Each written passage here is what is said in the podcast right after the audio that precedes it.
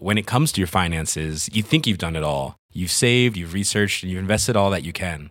Now it's time to take those investments to the next level by using the brand behind every great investor, Yahoo Finance. As America's number one finance destination, Yahoo Finance has everything you need, whether you're a seasoned trader or just dipping your toes into the market. Join the millions of investors who trust Yahoo Finance to guide them on their financial journey. For comprehensive financial news and analysis, visit yahoofinance.com, the number one financial destination, yahoofinance.com. It's that time of the year. Your vacation is coming up. You can already hear the beach waves, feel the warm breeze, relax, and think about work. You really, really want it all to work out while you're away. Monday.com gives you and the team that peace of mind. When all work is on one platform and everyone's in sync, things just flow wherever you are. Tap the banner to go to Monday.com.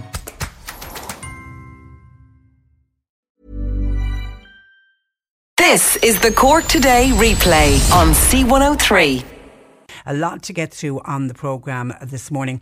Uh, coming up, we are going to have the uh, Minister for Older People, Jim Daly join us on the programme. Now, this is to do with a new housing project that has been announced um, for the Dunmanway uh, area, and it's a housing project for elderly people. It's an alternative to older people living at home, which I think is the ideal, what most people want. But a lot of older people will admit that they can't live on their own without a little bit of help and a little bit of support. Some will say their homes are too big, so they need there needs to be an alternative. The alternative doesn't always have to be nursing homes. So we're going to look at what this project is and, and see will it be replicated to other areas as well uh, around the, the country? Because obviously, if it's going to work in Dunmanway, surely it will be replicated around the country. So we'll chat about that on the programme today. Uh, Gas Networks Ireland are going to be joining us. This is to do with a plan to turn slurry into green energy. And Mitchelstown has been earmarked for this particular project, so we'll find out more about it. Anne Hurley, the wonderful, wonderful Anne Hurley, is going to be joining us from uh, Charleville. Marymount have their big fundraiser, they have their annual big fundraiser, Light Up a Life. I, I, I think it's one of these lovely fundraising campaigns, and it is a moment to reflect and think of those that won't be with us at uh, Christmas. And it's an opportunity, obviously, to support the great work of Marymount Hospice at the same time. And Anne, who has been battling cancer now for it's over four years, isn't it? Wasn't it September of 2014 when she was first uh, diagnosed with terminal cancer? And what a battler and a fighter, and what an amazing woman uh, Anne is. And she joins us today to talk about something that I don't think we've spoken. We've spoken with her many times, but I don't think we've spoken to her about her journey with Marymount Hospice and how Marymount Hospice, uh, what the role Marymount Hospice has played in her life since her cancer diagnosis. And I think there was a time, and I think we're moving away from it, where you can talk about hospice and you can talk about going into the hospice and you can talk about using the services of a hospice because for a long while, hospice meant death. It was the, the only time a hospice was mentioned was usually in the end stages of cancer. When somebody was dying, they went to a hospice or the hospice team came in to the house. But of course, that's not the case at all. Lots and lots of people will go into Marymount Hospice and for many years will be attending Marymount Hospice and death is the furthest thing uh, from their mind. So we're going to talk with Anne about her journey with uh, Marymount Hospice and people may have noticed, they may have heard Anne on one of the Marymount Hospice ads that we've been running on on this uh, radio program where she talks about uh, Marymount Hospice. And actually, the first time it went out, I didn't realise that Anne was going to be one of the voices of the Marymount Hospice. And uh, I was listening and she, I said, Is that Anne? Um, and then at the end, it says something. Um, about you know you can help people like Anne. I said, God, that's a own Anne. And then actually every time it's played, I will inevitably get a text or a WhatsApp in from somebody saying, "Is that Anne Hurley from uh, Charleville on the Marymount ad?" And yes, yes, it is. Uh, so we'll talk with Anne a little bit later on on the program, and then we'll have a real bit of lightness in the in the studio because the producer director of this year's pantomime in the Everyman. It is pantomime time of the year, and the producer director, along with the choreographer, going to be joining us in studio today to talk about Cinderella, this year's pantomime in the Everyman, and it actually opens tomorrow night. So I, I imagine the excitement and nerves. I imagine there's a huge amount of nerves the day before you're going on stage for the first time. And then, of course, pantomime has a huge long run and the commitment and the dedication from everybody on the stage. And actually, we spoke about the Everyman pantomime only a few weeks ago when we discovered that one of the professional dancers on stage, Molly Ward from Mallow, is in the John Lewis Christmas ad. And there was much excitement. And actually, when we spoke to Molly, she was taking time out from rehearsals for Cinderella. And pantomime, it's, I think, for, for a lot of people, particularly I think for a lot of Cork people, we associate pantomime with our childhoods from, you know, for countless generations went to the pantomime, went along with their parents, and now when you have children of, of your own, you bring your children to the pantomime. There's also families where Granny now is bringing the children along to the pantomime, or maybe the children are bringing Granny along to the pantomime, and it's just a wonderful, wonderful night out, and long, long uh, may it last. The lights are going on in Skibbereen town later on this evening, and we're going to hook up with them because they are trying to set a record. They're hoping to to get the most people together wearing Christmas jumpers. Uh, so we're going to find out a little bit more about that. And if you can do your bit, and there's something special about taking part in something that ultimately could get you into the Guinness Book of Records, we'll be encouraging you to dust off your Christmas jumper and head off to Skibbereen. We'll give you all the details a little bit later on, and we will go to the movies uh, with Mark. And I've had a couple of people on by text, and I think there was an email in as well, just paying reference to this, and I, and I want to acknowledge it for the day that's in it because it's a sad day in many ways. Uh, but the first text in was from Joe to say today marks a sad day in the history of Drinagh Village. Why? the post office, an integral facility for the local community, closes its doors for the last day. Why is it Joe says that even when the economy is strengthening, rural Ireland seems to suffer yet again. It makes a complete mockery of the current village renewal scheme. The post office will certainly be sorely missed. We wish JC, Mary, and family all the best for the uh, future. And I imagine a lot of people will be popping into Drinagh Post Office today to wish JC Mary and uh, all the family the very best uh, wishes. Yeah, and it is always a very, very sad day when any business closed down.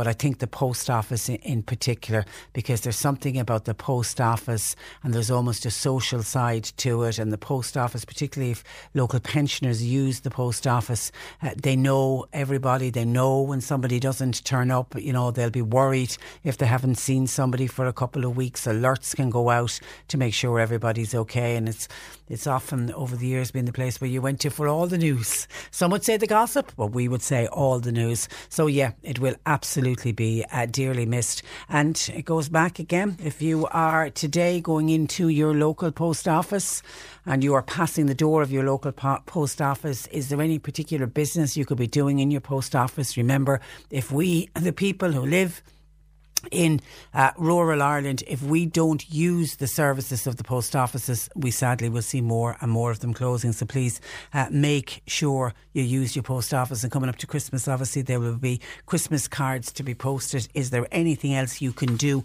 while any other business transaction you can do while you're in the post office? Or can you switch something from a bank to the post office, for for example. I mean, the the obvious one is payments, any kind of social welfare payments. And I know the Department of Social Welfare over the years, or social protection as they're called, have been encouraging people, you know, to get all the payments done through the bank. And getting it through the bank, it is easier. People will say, you know, it's it's much more convenient to just have the money popped into your account uh, once a week. But if you stop and think about it, could you go to the post office instead and transfer your payment back to the post office and call into the post office uh, once a week? Because remember, all of the post offices they get paid based on the number of transactions uh, that they do. But our, our, thoughts going out to everybody in Drinagh. It will absolutely be a sad day uh, for people who regularly use that uh, post office. And somebody else says, Patricia, great to hear about the community air ambulance and to see and hear that people are fundraising. This is the coffee morning we spoke about at the Bantry at Bay Hotel that's going on this morning. But says this texter, are the HSE and the government funding it, not funding it? I hope they are. No, unfortunately, the community air ambulance is, as it says on the tin, it is funded by the community because I know when it was launched uh, a couple of weeks ago with the base here in Cork, actually, the base is in North Cork.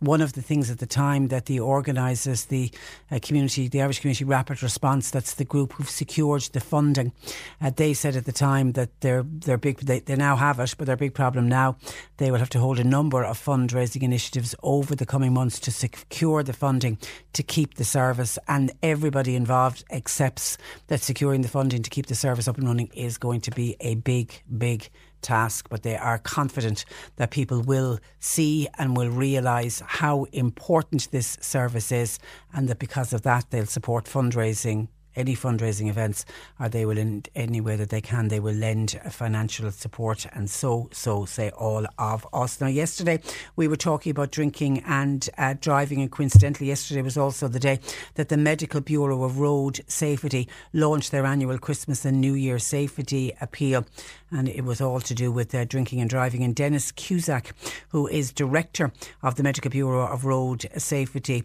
and they're the ones that analyse the specimens of blood, urine, and breath in alcohol and drug tests. They warning, or he was warning yesterday, that it's difficult to estimate how your body is going to react to the amount of alcohol you drink. Because that was the big question that was coming in yesterday.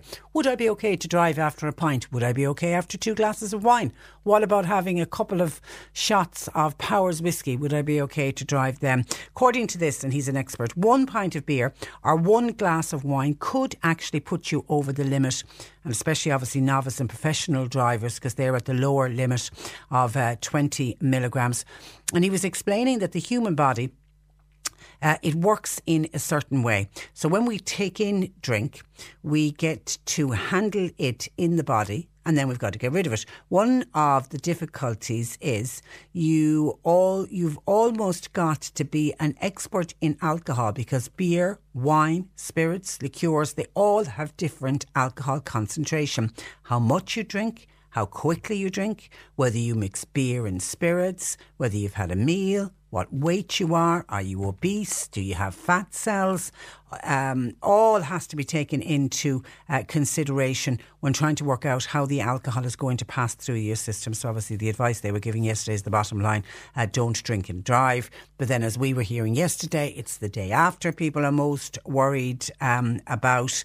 Now, they've completely dispelled all these over the counter uh, morning after remedies and say rubbish. Most of them really do not work. The, the advice yesterday was our bodies can only handle and get rid of alcohol. Our, our bodies get rid of the alcohol. And they say approximately half a pint or a glass. Now, the glass of wine is the small glass of wine, the measure we spoke about uh, yesterday. And you calculate it by a half a pint of beer or a glass of wine every hour. So the example they use is if you take if you drink two pints, it will take four hours, because obviously that's four half pints in two pints. So it'll take four hours to get rid of that from your system. Whereas two glasses of wine, that will be out of your system in two uh, hours. Um, but you know, the how many people actually keep tabs of their drink? If you're out having, you know, Christmas parties is the big one, the work parties. Are you actually standing there counting? This is my fourth drink. This is my fifth drink. This is my sixth drink. You're not, and then you're trying to guess afterwards how many drinks you had. So you do really have to be uh, careful the next day. Breathalyzers came up uh, yesterday on the programme. Anthony says the big problem he has noticed is that the handheld breathalyzers used by the Gardaí, he claims, are not in line with the tester in the barracks. It means you can be okay, but the inconvenienced cost can be vital, says Anthony. I didn't realise that. So what Anthony is saying is somebody you could get breathalyzed on the side of the road. You will fail the breathalyzer by the uh, by the member of Garda Síochána. They then, by law, must take you to the barracks. And then when you get to the barracks and you test it again, you're okay. Has that happened to many people? I've, I haven't, uh, I, I don't know how common that is, uh, Anthony, but thank you. We'll put it out there uh, to see what other people have, uh, have others heard about that or has it happened to you where you're bagged on the side of the road by the guards. The guards say you're over the limit. They take you back to the local guard station. You're tested again there and they go, oops, no, you're okay. You can go home. So let me know if, if it's happened to you or if you've heard of it happening to many other people. And someone also by text says the Gardaí are bagging very often around mass time in Ballydesmond on a Sunday morning. This is what came up yesterday that there seems to be a lot of bagging going on on Sunday morning. You do need to be uh, careful. And someone else was talking about priests and priests saying mass and how many would they be over the limit when they've got to take the altar one? And I was saying, surely it's very low alcohol. I don't know what the alcohol level is, but then I was making the point that you could have a priest saying more than one mass because we know we have a fall off in vocations. Our priests are getting older, and we're sharing priests amongst uh, parishes. Texter says, uh, Patricia, on priests saying mass, the priest in our parish in Aghabullogue says five masses every weekend. He does two on Saturday evening and he does three on Sunday morning. God bless him. Well, there's a busy, busy priest. And then on drug driving, which also came up uh, yesterday, just wondering, says Catherine, on drug testing. You know, if you're stopped by on Garda Síochána and they decide to drug test you. I'm on several prescribed meds daily, which will continue for my lifetime. I recently retired, but I did drive for a living. I still drive today, but I wonder if I'm drug tested, where do I uh, stand? Now, I looked into this for you, Catherine, and drivers with medical conditions, this is from the RSA. Drivers with medical conditions should continue to take their prescribed medications in accordance with healthcare advice and medical fitness to drive guidelines. If you're taking prescription or over the counter medicines under the advice of your doctor or pharmacist, and as long as these medicines don't impair your driving, you have nothing to be concerned about with drug testing. And if you're in any doubt, they suggest speak to your doctor or pharmacist about your concerns. The only thing I would feel on prescription drugs, uh, Catherine, or anybody else listening that you'd have to be worried about would be, you know, every now and again you'll get medication where it clearly says do not drive or do not operate heavy machinery. I think then, if you're stopped on the side of the road, you may fail a drug test because it clearly states on the medication you shouldn't be driving. But I mean, if there's nothing on your medication to say that you shouldn't be driving while on these meds, then you should be absolutely fine. And it's backed up there by the RSA.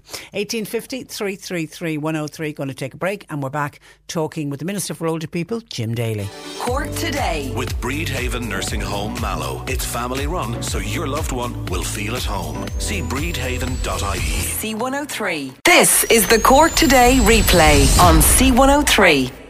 And by the way, having mentioned that coffee morning that's on in the Bantry Bay Hotel in Bantry at 11 o'clock this morning for the Irish Community Air Ambulance, I've just been told that there is the annual coffee morning in aid of Castletownbere Community Hospital underway as we speak, and that's in O'Shea's Bar in Castletownbere. So if you're in the Castletownbere area, O'Shea's Bar, uh, please. Now, Dunmanway has been chosen as a destination for a national demonstrator site to develop a new and innovative model of housing for older people. The news was confirmed this week by the Minister for Older People, uh, Jim Daly, who joins me uh, with further details. Good morning to you, Jim. Good morning. Uh, and you, you are welcome. Now, you've been calling for a new model of housing for older people for certainly as long as you have been Minister for Older People. Is this part of your vision, a sort of a, a third option to staying at home or going into a nursing home? It is indeed, yeah. I, I, mean, there was some commentary there passed about some comments I made in regarding to you know abolishing nursing homes over 20 years. Essentially, what I was saying, and sometimes the the story can read a little bit different, but I believe that there has to be an alternative to nursing home. That at the moment you just have home or nursing home, and that we must need a kind of a step down care facility for people to grow old in. And I also believe very, very fervently that if you create that space, you can prevent an awful, awful lot of people having to go into nursing homes.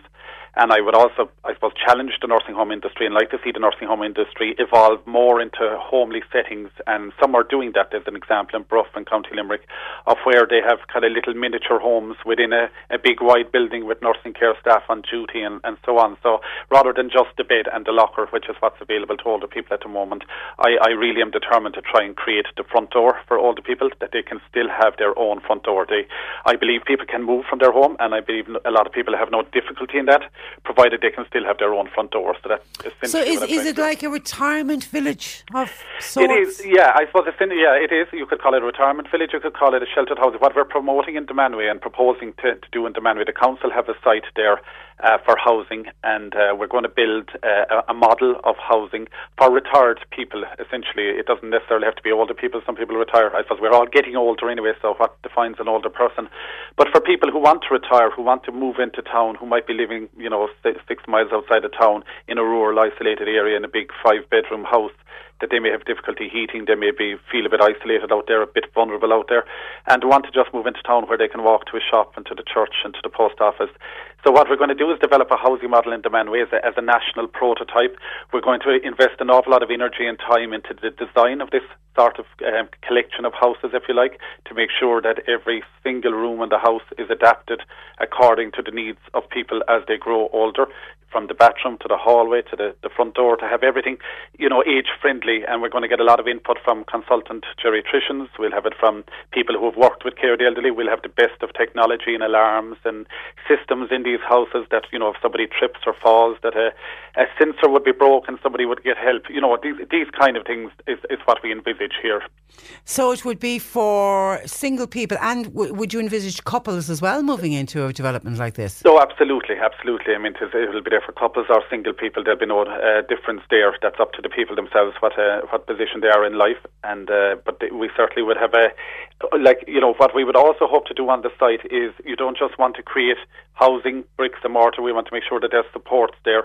So as opposed to trying to send home help, and I know you were covering this, uh, I think uh, earlier in the week uh, about the challenges of home help. We're not going to be able to sustain the current model of delivery of home help, where you send home help six miles north for half an hour and eight miles west for an hour, and that kind of model. So what we want to do is try and bring people together and have you know some support on site 24 hours a day. So I would envisage in this housing development in Dunmanway that you would have a support worker or a care assistant on duty 24 hours a day that would give a hand to, to older people if they needed assistance going into the bed at night or getting up in the morning or washing or cleaning and, and all of those kind of supports.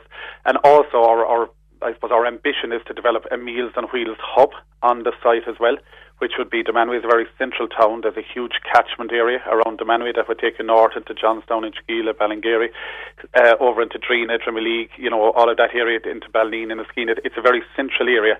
So my ambition is to develop on site as well a hub for Meals on Wheels where we would have a very extensive Meals on Wheels service going out to all the outreach areas of West Cork. Wow. Wow. Is there a Meals on Wheels there at the moment? There is indeed. There's an Yeah. excellent Meals on Wheels, and that's where I got the inspiration from. It's across the road. I've been in and out there to visit it numerous times, and they're coming on board with us, and we're going to try and build a new.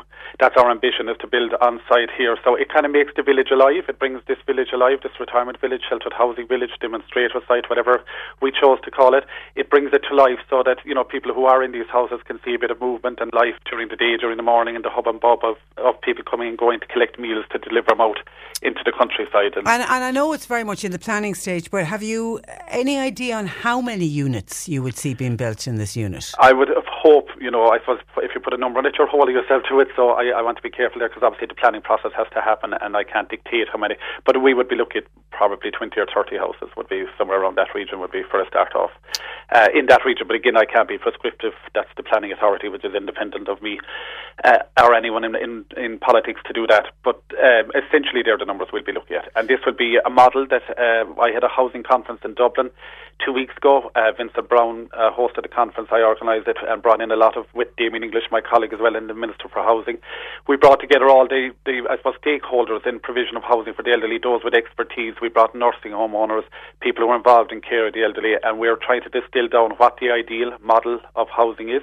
And we will have that concluded by February and we will have a, a prototype that anybody who wants to develop this in any other town or village in Ireland can come and look at what's happening in Dunmanway and replicate that the length and breadth of the country. That's the ambition. Okay, uh, lots. I can see lots of texts coming in with people saying this is a terrific initiative. Um, someone says, please tell Jim uh, Daly, whatever he does, make sure that there are two bedrooms in those houses. That will be very important for Yeah. older people.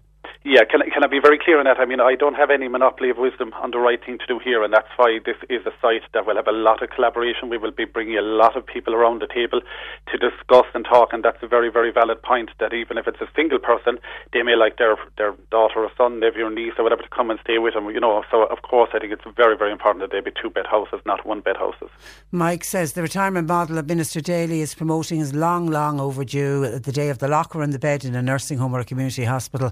Uh, is no longer good enough, plain and simple. Uh, Liz says there's a similar scheme already set up in Rosscarbery. Could uh, Jim advise what's the difference between the Dunmanway uh, proposal and the one that's in Rosscarbery? Yeah, Rosscarbery is a very ideal model, one I've been very uh, intimately involved with at, at, different stages, and there's a new development going on there at the moment. It's being extended. What has happened in Rosscarbery is right in the centre of the village of Rosscarbery. They have developed, um, I think it's 14 houses for older people to retire in, and they're there within walking distance of the post office, of the surgery, of the shop, of the bus stop, of the pub, of, of whatever amenities people need in a very nice village setting. What we're doing is we're adding to that model. I suppose we're taking that model into Dunmanway, but we're adding to it. We will have um, on-site supports, which will be a staff member on site 24 hours a day. And I suppose the housing, we will look at more future models of housing that would be designed more age-friendly, uh, have more technology involved in this housing product um, to ensure safety for older people have uh, more communication tools there, you know, simple, basic, like a screen that people can talk to uh, their family and friends very, very easily. And, you know, there's lots of good technology that we can use, so that would be one part of it. And obviously, the other difference would be having the supported staff on site, and then we will have a Meals on Wheels hub as well, which generates activity on the site and keeps it, you know, alive as well, brings this uh, more of a community feel to it. But certainly, the Rosscarbery model is, is a very good model as well. Yeah, and, and I think there are there are similar type models around the country, but you, you the, the, this is taking it to another level, what you're proposing here. It is, it is. This is kind of, I suppose there's an ad hoc models developing, but the point I make is that if I went into County Hall in the morning, if I won the lotto and said I want to invest in probably one of the fastest growing industries in Ireland, which is care of the elderly, as our population is going to age an awful lot into the future, if I said, what's the, you know, what would I build? They have no design agreed, they have no ideal model, they have no, so heretofore all we're doing is building kind of bricks and mortar for older people. I want to do more than that. I want to make it more of an environment and look at the entire area, every single room to be age friendly, every single, uh, you know, um, I suppose facility within that house would be more appropriate to older people, and then have the site as well, and you know, level smooth with walk areas, secure areas for people with dementia, all of that kind of thing. There's, there's a lot of um, aspects that we can do better. And, you know, I, th- I, think you touched on it. We have an ageing uh, population. We're going to need more and more of these developments all over the country in the coming years. We are. I mean, like, we could just have the simple plan to build a whole lot more of nursing homes because the number of people over the age of 65 is set to double in the next 20 years, and the number of people who will be over the age of 85 in this country is set to treble in the next 20 years. So we could have a plan just to build, you know, 10,000 more nursing home beds. But that's what I'm trying to stop, and that's what I'm trying to change. Um, I, have quoted on numerous occasions, and probably have on your show previously, uh, Kilmaley in County Clare, which is a, I think I spoke about it last time I was on your show, where they have 20 units there for older people, and they're in business with about 20, or not in business, but they have, it's a community project they've established with 20 years.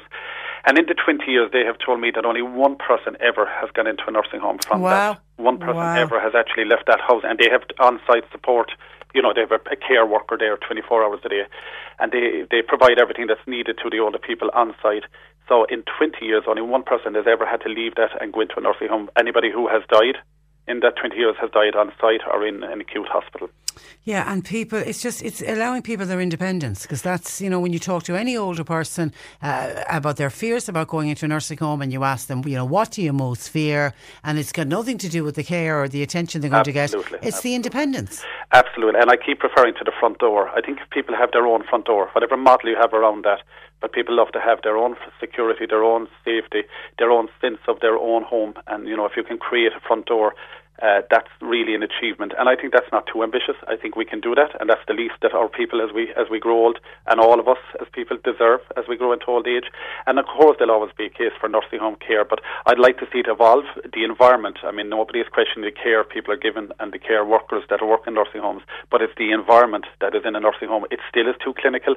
It still is. I mean, like one of the saddest things I've ever seen, and still see on a regular basis, Patricia, is when I, I visit a lot, a lot of nursing homes, and when you see somebody in their 50s inside in a nursing home because they have dementia.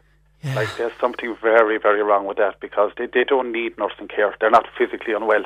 They're, they, you know, they, they, they don't need to be inside of the nursing home in a clinical environment it, at 50 years of age.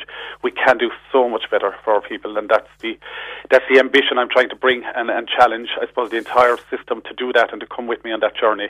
And hopefully, Dunmanway will be a major step forward. And if I can create the dream that I have in Dunmanway and build, and they will come, I think a lot of the rest of the country will, will start moving that way and see it. Yeah, and actually, I was reading today, it was a HIQA report in in um, in a local nursing home, and they were saying on the day of the inspection, it was a gorgeous summer's day. You know, I mean, we had some lovely weather this summer, and one of the residents wanted to sit outside in in the sun, and it wasn't facilitated, and said she was brought and sat beside her bed after lunch, uh, and she was left sitting there in a confined space with just another resident uh, sitting out of her bed opposite her, and all she wanted to do was get out into the fresh air. Now I know they they were saying they were afraid, you know, there wasn't a family member to sit with her, but I just thought, God help her, she wanted to go out and sit in the sunshine as we all did during the summer months, and instead you're told no, you have to sit by your bed.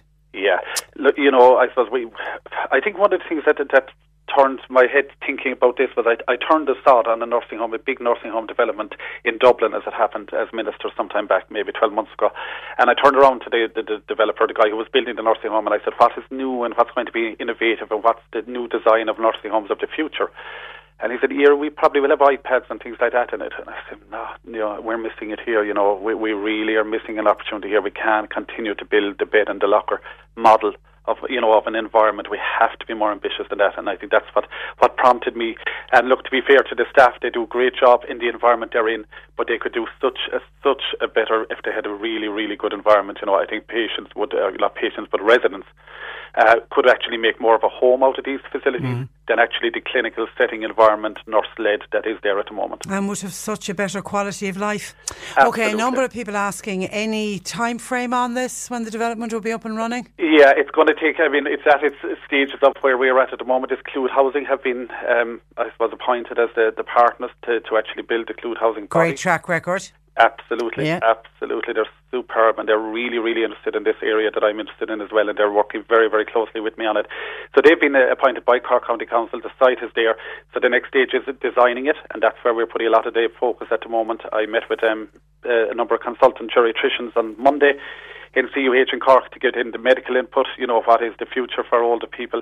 Uh, it was something very interesting on that, and I'm straying off for a moment there, but the, the consultant geriatricians were telling me last Monday, Patricia, that uh, it, they can do a three minute assessment on an older person, and they can predict within the next 12 months how many of these people will actually have to go into a nursing home or how many will have to go into a hospital or how many will be perfectly healthy in the community within a three month three minute three minute assessment?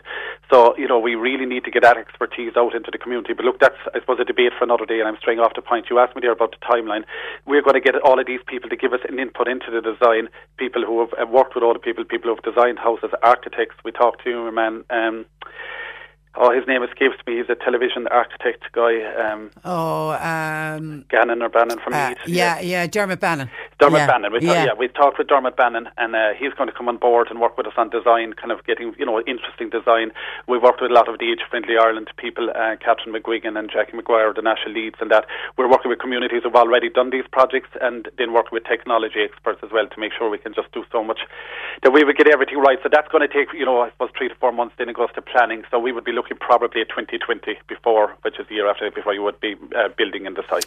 Yeah, and, and, I think you're right. I think I mean get you know get, get all the expertise in because if you get this model right, as you said earlier, then it can be replicated. This can be the blueprint that you can say, look what's happened in Dunmanway. This is what works so well, and then have it replicated around the country. Hopefully. Absolutely, and it's worth getting it right, and it's worth it. Our older people and ourselves, as we all get older, deserve that, and we can do it for each other. So I think it's it's worth the investment of time, energy, and effort at the moment. And I'm thrilled that Dunmanway has been selected as as the site to do this model, and I look forward, to, I suppose, to, to driving that on. And we won't make any delay in it, but we're going to get it right as well. Okay. Sure with everybody's input. And Jim, just while we have you on the line, is it true that as part of the HSE's winter plan, you're going to warn patients, especially the elderly, about the risks of staying in hospital too long? Yeah, that is. Yeah, that was a, a recommendation. Um, I commissioned a report there, and Minister Harris asked me to do it on delayed discharges in hospital. And Graham Knowles chaired that committee for me. He's the head of the hospital group in Limerick and West Galway. And basically, one of their recommendations was uh, to promote an awareness campaign about um, how dangerous places hospitals are for older people to be in unnecessarily. And any medical person will tell you that the most dangerous environment for an older, vulnerable person to be is actually in a hospital because of the amount of hospital acquired infections and the lack of mobility, you know, it can set in if you're too long in a hospital bed. So essentially, the effort, or the, what we're promoting is that you know, overstaying time in a hospital really isn't good for any older person or vulnerable person. You're better off out of the hospital the quicker you can for yourself not to be in that environment. It is actually a more dangerous environment a lot than your own home. It, it just sounds bizarre to, to say to people that the least safe place for an elderly person is an acute hospital. It sounds. It, sounds like there's something wrong. You're thinking, thinking, why is it the least safe place? I suppose the, the, the end of that sentence is when you don't need to be there. Yeah, That's yeah. when you don't need well, to be there. but then on the delayed discharges, um, Jim. Okay, Yeah. there are some people who are delayed discharges and, and families for whatever reason. Um, we know family dynamics uh, differ from family to family, but there are some families just don't want to take their loved ones home. But there are also delayed discharges where the people are desperate to get out of that hospital bed, but there's nowhere for them to go. Absolutely. I was in the talking with the manager of the Mater Hospital in Dublin yesterday, and he was telling me that I think 60% of, of his delayed discharges are people who are in hospital over six months, you know, like that people who need to be in a place like rehab, that that's where there's a chronic shortage.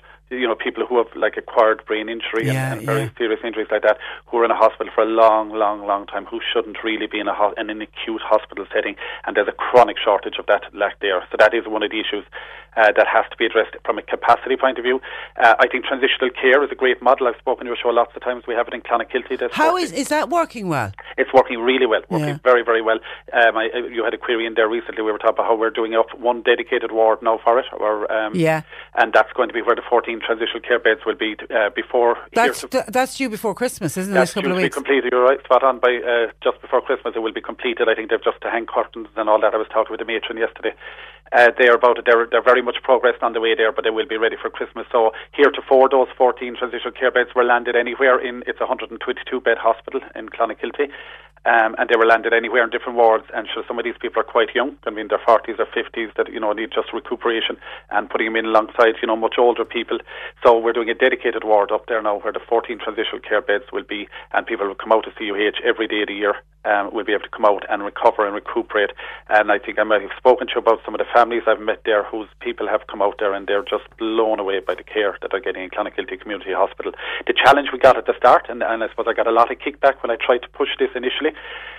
uh, from management and different people. In fairness, now the HSE were positive towards it, but lots of people were very sceptical and saying it won't work. People will not come out of CUH. Clonakilty is a is another world to people, you know, on CUH. But of course, first of all, there's lots of people from West Cork in CUH. But secondly, uh, people have no problem coming out to, to Clonakilty when they experience the care that they get there to recover in two to three weeks after operations, after surgery, after a fracture, or whatever. They're much much happier recovering in Clonakilty than they are above in CUH. In the And then you, you announced the 550 home care packages as part of the, the winter plan. Yeah. Are you confident the HSE can provide those packages?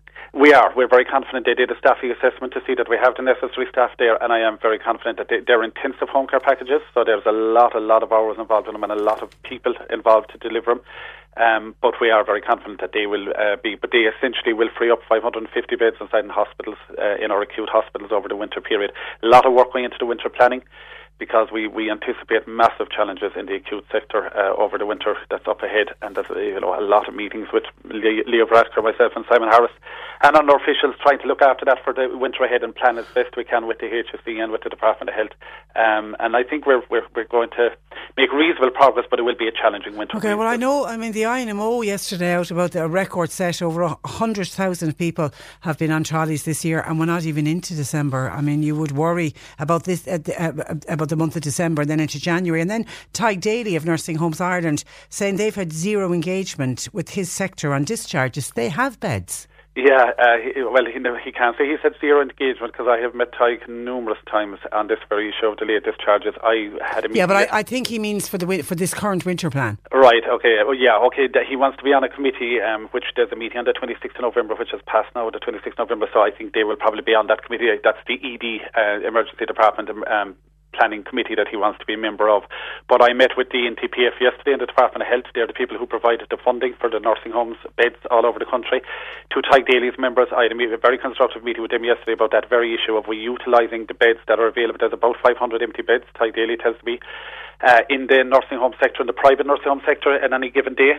So I want to utilise those beds and make sure that we can avail of them and get people out of the acute hospitals. Again, going back to the same point that you know people sh- don't shouldn't, particularly older people, shouldn't be in hospital a day longer than they absolutely have to be. They're much better off to be out in a nursing home in a community, or ideally, of course, better off back at home in their own home. That's Okay. where we ultimately want to get them. All right, and before I let you go, uh, we kicked off the show with a number of people contacting us about this, about the sad news. Drinagh Post Office uh, closing for the last time today. Somebody says the heartbeat of Drinagh Village in the community has been uh, extinguished.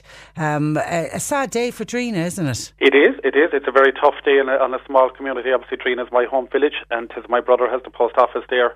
Uh, An Post, uh, the postmasters did a did a I suppose a deal really with the with the An Post at the time to offer packages to postmasters around the country if they wanted to take it. Uh, my brother has chosen to do that. That's his I suppose his right and his entitlement to do so if he so chose. Um, but uh, for the people of Drinagh, it is a sad day. There's no doubt about it. You're losing a, a very vital service there. Um, it would be ideal. You would say, look, if the government could, you know, fund all of these post offices, make them, you know, viable. But the reality is these post offices are disappearing because people aren't using them. And the reality that my brother is moving out of the post office is because he can't make a living in there because people have stopped using them. You know, they're they're using, they're going online, they're getting their money online and Yeah, whatever. There's the fewer and fewer. And look, he's a re- he has family himself and he has a wife and children to support and whatever. So I, you know, we have to respect his decision that he can't make a living there. Postmasters aren't walking away from it for you know easily. They, they're very, I suppose, acutely aware of the contribution that they, they make to community and the reliance community have on their service.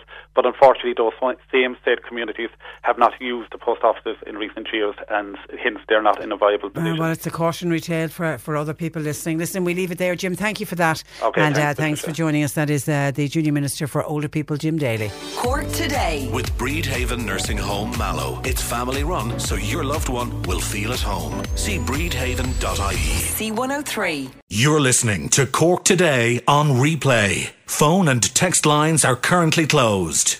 Christine on. Just wants to give a word of warning to people um, if you are heading into the city to do any shopping for uh, Christmas. Uh, she said a lot of people got caught last night in the city. We parked at 4.50, 10 to 5 yesterday evening. At Paul Street car park after 5 is free, but before 5 is not. A lot of us were happy to pay for uh, for from for example 4:30 to 5 but it's not the way it works seemingly it's written somewhere in the T's and C's so um uh, so just to warn people um, about that um, uh, I'm not ready for that yet sorry um, Sorry, so just to sorry, just to warn people uh, about that. Sorry, I'm I'm a bit confused with with Christine. She got caught for pay parking for the ten minutes. Was it? Was it? Was that? I'll have to ask John Paul. I I I'll need clarity on that. Okay, um, I'll just need clarity on that. Let me go to um, line five because a Corkman, uh, originally from Charleville, uh, is beginning a life sentence for murder. The jury at the Central Criminal Court sitting in Cork found Cathal O'Sullivan guilty of murdering Nicola Collins in Farranree last year. And yesterday he received a mandatory life sentence. Our senior reporter Fiona Corcoran was in court yesterday and uh, she joins me. Good morning to you, Fiona. Good morning. Uh, and you are welcome. Just remind us of the awful events that led to the death of Nicola in uh, March of this year. Yes, Patricia and Nicola had met uh, Cathal O'Sullivan um, at, in 2015, at the end of 2015, at a course um, on effective communication for better relationships. And he told us this in the court uh, during the trial. And they had formed a relationship. And then in 2017, March 2017, on the 23rd of March, which was a Thursday, Nicola went over to his flat in uh, Farranree and um, they spent the weekend in his apartment drinking and um, on in, in the early hours of the 27th of March, which was the Monday, um, he rang he made a 999 call and the emergency services arrived and found Nicola Collins um, in the flat. Now, at that stage, she was already dead. Um, and we heard um, during the trial of the horrific injuries that she had sustained um, and the, the, the way in which she had been found by the paramedics. She was lying naked on the floor with her legs up in the bed. She had a massive head injury, which um, and a subdural hematoma, which was what eventually killed her in the end. And just for people who don't know what that is, it's like a bleeding, um, which is kind of in between the brain and the skull, a bleeding of the membrane. And she had also sustained 125 injuries to her face, body, torso, arms, legs, everywhere, basically. 125. 125 bruises, cuts, um, My God. all over her body. Yeah, she had a fractured jaw, cut lip, black eyes. Now, uh, while um, Cathal O'Sullivan was giving evidence in the trial, he actually had an explanation for virtually every single injury on her body. Um, and he had claimed that while they were in his flat um, over the weekend, that Nicola had drank uh, a, lot of cider over the, co- the few days, and he said that um, she was prone to emotional outbursts and that these became quite violent after she had been drinking. And he said that um, during these outbursts, she was um, lunging at him and, and scraping at him. And in one instance, he said he had put his hand up to defend himself, and he had uh, his hand had snapped back and, and hit her in the face um, and caused a black eye and uh, one of her teeth to come loose and uh, cut her lip. And he said that um, that incident, he said that it was a, a pure accident, that she didn't mean for it to happen, that he didn't mean for it to happen. He said. Um, other injuries, with injuries, cor- uh, uh, a in her stomach. He said that that was caused by a loose lat on the bed. Um, he had said that um, the marks on her neck were caused during a row they had had when he was trying to take a knife off her because he was afraid that she was going to harm him herself, and he had pushed her by the neck to to get her off him. Um, and he said that the the head injury that had caused um, her final death, he said that um, that had been caused by a fall in the bath. And she had hit her head off the tap. So he had an explanation for every single injury that she had, but um, it was the prosecution's case from the very start that he had beaten her to death, and that's why they had charged him with murder. And yesterday, the jury of eight men and uh, three women agreed with that and found him guilty of murder.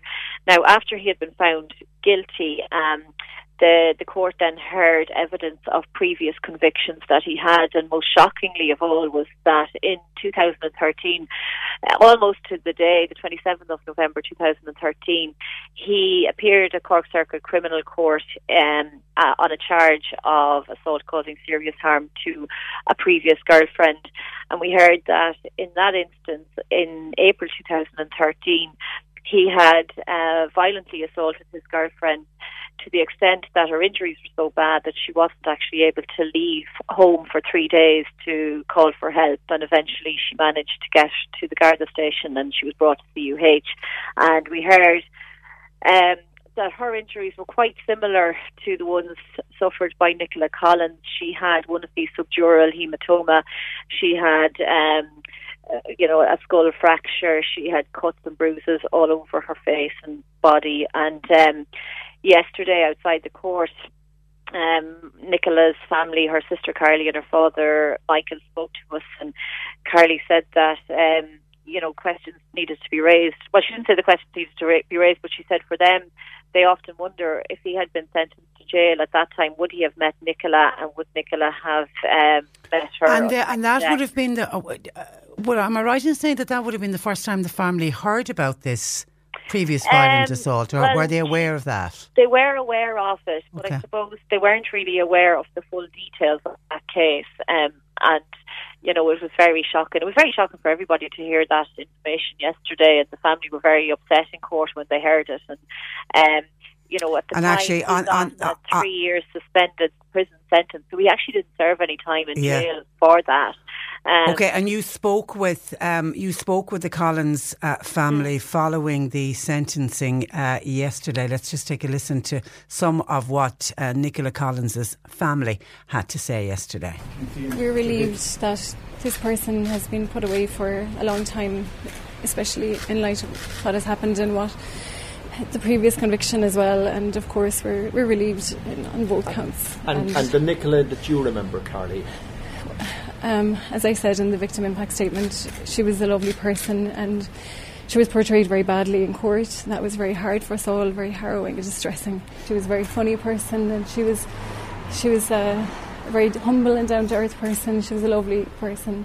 How difficult has this trial been for you and the family? It, it, it has been a second ordeal to us. Been, been through. It was excruciating to listen to the medical evidence, the vilification of Nicola's character. She was besmirched by this man, and he did nothing at all to help her, even when she was in very bad pain. He did nothing to help well, her. We don't believe he ever was We- going we- to help her. He, we don't believe a lot of what we heard actually on his account of events, really, do we? We, we take cognizance of the fact that this man has a family too. Yeah. And, and with, When you heard the evidence of the previous assault that he carried out, how, what was your reaction to that? We knew Horrific. Already, we already knew, and it was harrowing, and we our heart goes out to that girl, but she got away, and unfortunately Nick didn't. You know, and we wish that he'd gotten the sentence at that time, which might have changed things. You know, unfortunately. I just wanted to say about my loss, just, you know, how I feel about losing my, my firstborn daughter, you know. She never get to reach her full potential, any potential, you know. She was taken away at the prime of her life. She wasn't even 40. When was the last time you were talking to I was talking to Nicola the day it happened. Yeah, on the Sunday, on the Mother's Day, that she was sending me flowers for Mother's Day. you know. The fact now that he's been given a life sentence, what's your reaction to that? I feel sick. I suppose that's just um, a reaction, physical reaction, you know. I'm relieved.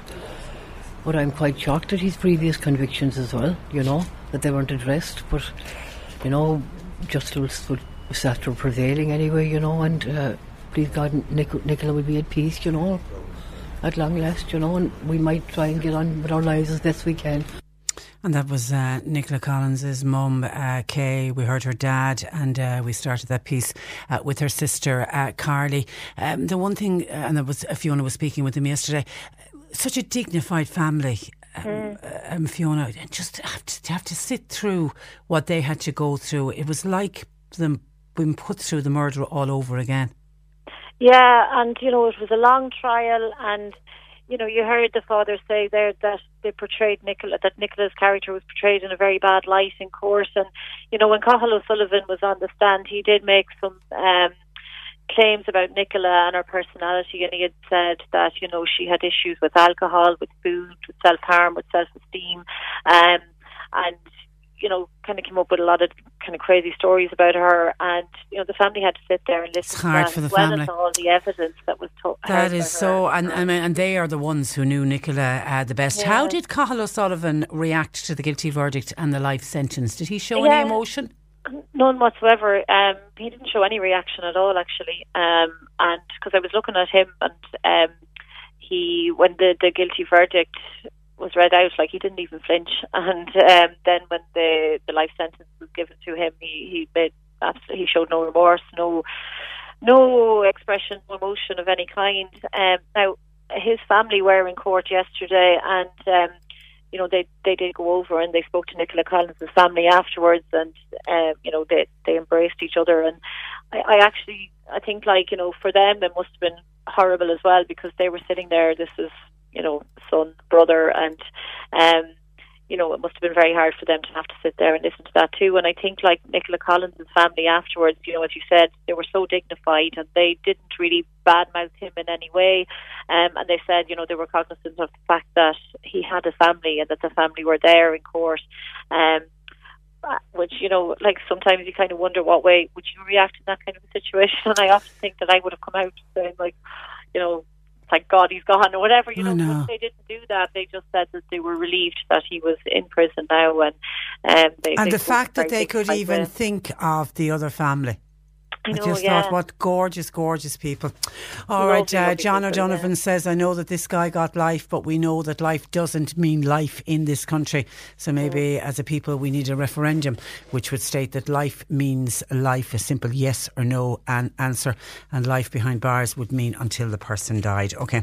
Uh, we leave it there, Fiona. Thank you for that. And you. uh, thanks uh, for joining us. That is our senior news reporter, uh, Fiona Corcoran, on that very, very sad uh, case. And when we think of Nicola Collins uh, today and her, her, family.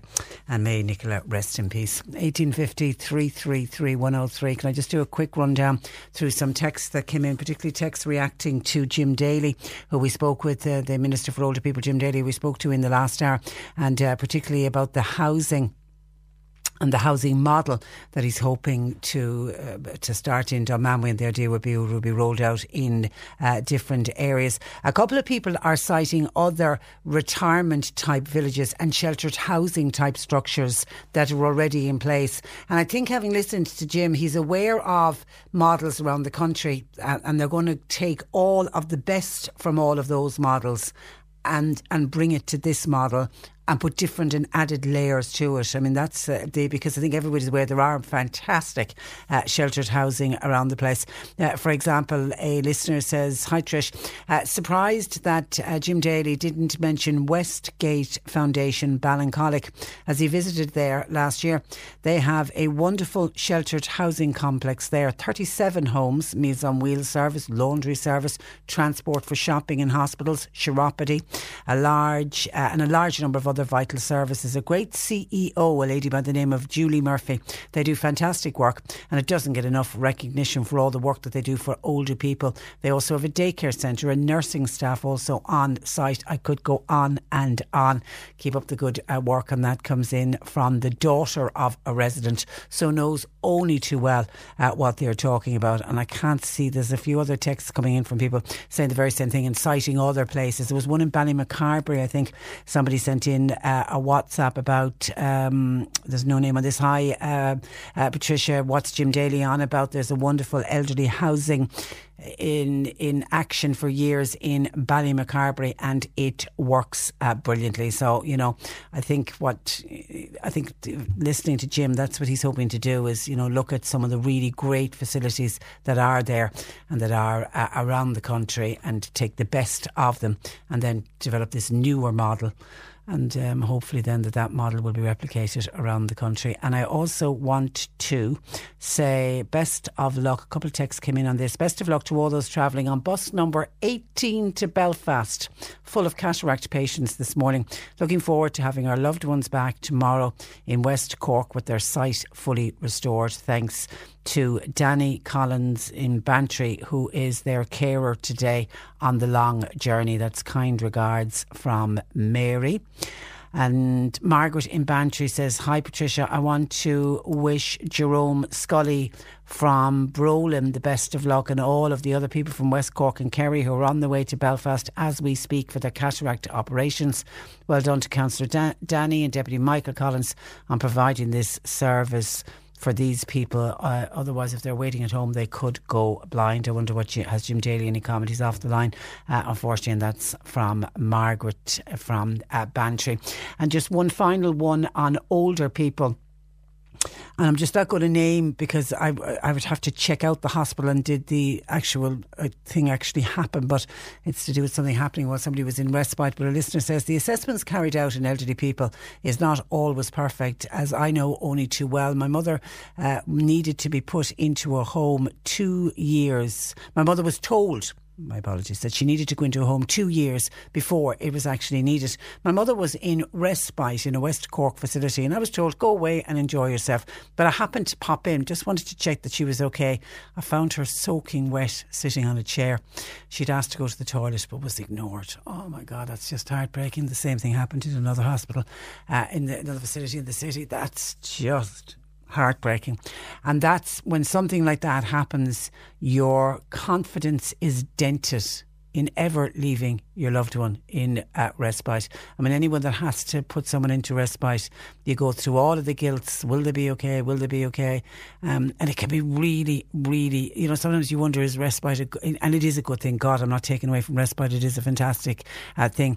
But if you are not 100% or at least 99%. I don't think we can ever be 100% sure that our loved ones are going to be all right, but you've got to be, you know, at least 99% sure that your loved one is going to be looked after and it's going to be okay. And like that, when they need to go to the toilet and, you know, they say that they need help to go to the toilet, that somebody A lot can happen in three years, like a chatbot may be your new best friend. But what won't change? Needing health insurance. United Healthcare Tri Term Medical Plans, underwritten by Golden Rule Insurance Company, offer flexible, budget friendly coverage that lasts nearly three years in some states. Learn more at uh1.com. When it comes to your finances, you think you've done it all. You've saved, you've researched, and you've invested all that you can. Now it's time to take those investments to the next level by using the brand behind every great investor Yahoo Finance. As America's number one finance destination, Yahoo Finance has everything you need, whether you're a seasoned trader or just dipping your toes into the market. Join the millions of investors who trust Yahoo Finance to guide them on their financial journey. For comprehensive financial news and analysis, visit yahoofinance.com, the number one financial destination, yahoofinance.com. It's that time of the year. Your vacation is coming up. You can already hear the beach waves feel the warm breeze, relax, and think about work. You really, really want it all to work out while you're away. Monday.com gives you and the team that peace of mind. When all work is on one platform and everyone's in sync, things just flow wherever you are. Tap the banner to go to Monday.com.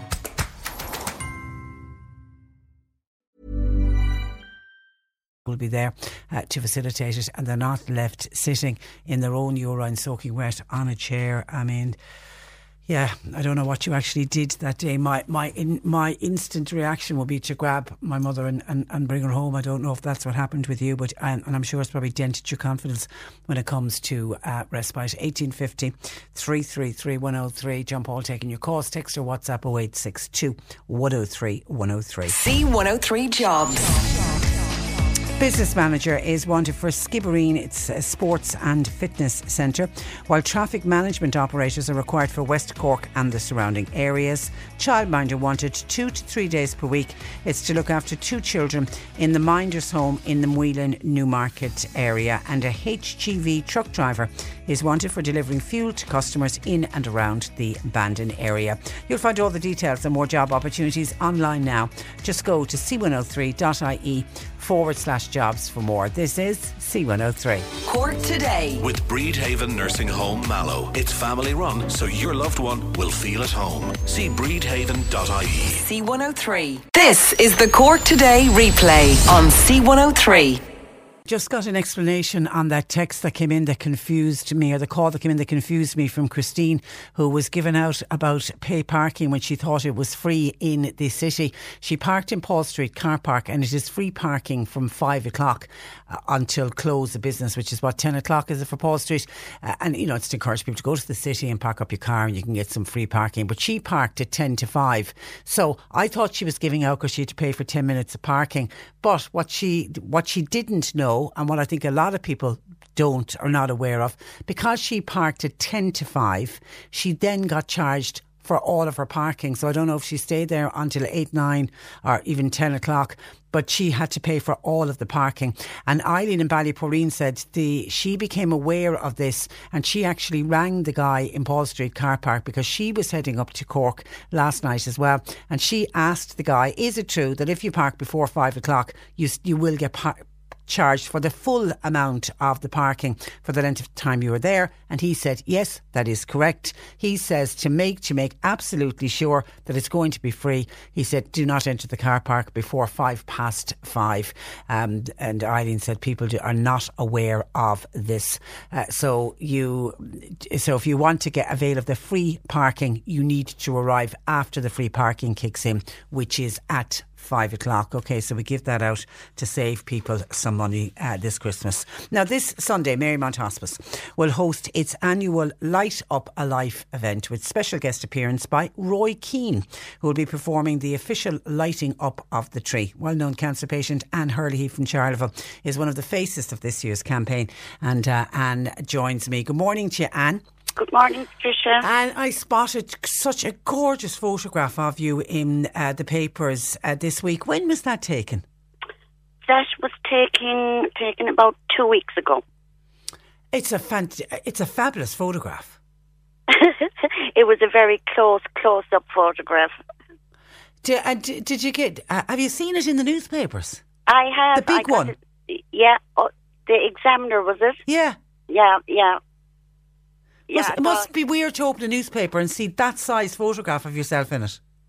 It it was, and I, I didn't realise, you know, that it was going to be on the newspaper. You know, Yeah. But um, I mean, it's a great cause. Yeah, absolutely. And you're also on, and I'll play the ad in a minute. You're also on uh, one of the ads that we've been playing here. And funny, every time it goes out, because obviously it just says Anne, it doesn't give you full name. Uh, but obviously your voice is, is very recognisable. Every time we play it, we'll inevitably get a call or a text in from somebody saying, Is that Anne Hurley from Charleville? and if I keep saying, Yes, it is. Now, you were diagnosed in September uh, 2014. I can't believe it's it's four years. Yeah, um, four years. When was the services of Marymount first mentioned to you? Um, in early 2015 because I was told there are two different types of treatment uh, curative and palliative. Now, my illness was not going to be curable, so I was put under the care of a palliative care team with Marymount Hospice. And of course, when the hospice was mentioned, I cried my eyes out because I thought, this is it. I'm dying, but nobody's telling me, you know and um, it took me a while to kind of accept that I was going under hospice care. Because people associate hospices with dying, but they're very much about living and, and living your best life. Oh, they give you the tools to cope with your illness and to live the best quality of life you can. And I mean, yes, you have the end of life services. Thank God we have that in our vicinity. But what goes on outside of that is absolutely a massive support to any patient who has a, a serious illness, not only cancer, but MS and motor neuron. You know, it's not basically a cancer facility. Can you remember your first visit there? Well, my first vi- the palliative care team started coming down to me in Charleville. They cover all of County Cork from Marymount and parts of uh, Limerick and Kerry. You know, so they have a huge uh, area to cover. And they used to come down to me, and it was more or less that time symptomatic control. But as my disease progressed, progressed, and in the last, uh, we'll say, post-op now and pre-op, I've been attending the hospice itself for uh, breathlessness and fatigue uh, classes. And also the pastoral care is absolutely brilliant up there because talking with other patients and, you know, I thought it was only me, but when you're diagnosed with a terminal illness and it's even like me, basically, I, a basic thing like buying a pot of moisturising lotion and you're there looking at the moisturising lotion and you're saying to yourself, will I be alive long enough to use the whole pot? You know, something as basic as, I as- know, as I that. know. So then you'll go to your loved one and you're going, I don't know if I'm going to be alive long enough to use this. And they'll automatically say, Yeah, I could be gone before you, or I'll probably be gone before you, or you could get knocked down tomorrow by bus. Therefore, it shuts the conversation up straight away. So you can't uh, impart what you want to say, how you're, you're, you're feeling. Whereas if you go up to Marymount, there's no shut up of your questions. You know, you can voice your your fears, and they'll listen to you and they'll talk to you, and that way you're not upsetting anyone. Yeah, because I know on the ad you, you, you talk about taking off the mask. And, and and anyone that knows you, and certainly when we've had you here on the program before, and anyone that meets you out, or anyone that follows your your very very funny uh, Facebook page, will know you've got this bright bubbly, and you've always had that bright bubbly uh, personality. But there has to be times when you just want to curl up in a corner and go, "This is so bloody unfair. Leave me alone." Yeah, there there is, and once you go in the door of Marymount, I can take off this mask of positivity and of the fighting spirit and of the the forced, sometimes good humour, and I can go in and just feel peace, and my shoulders slump down, and I go, right, I can discuss my real issues now, and I can discuss my real feelings, and nobody's going to say to you, "You're looking so well," and you know you're a great girl and you're fantastic.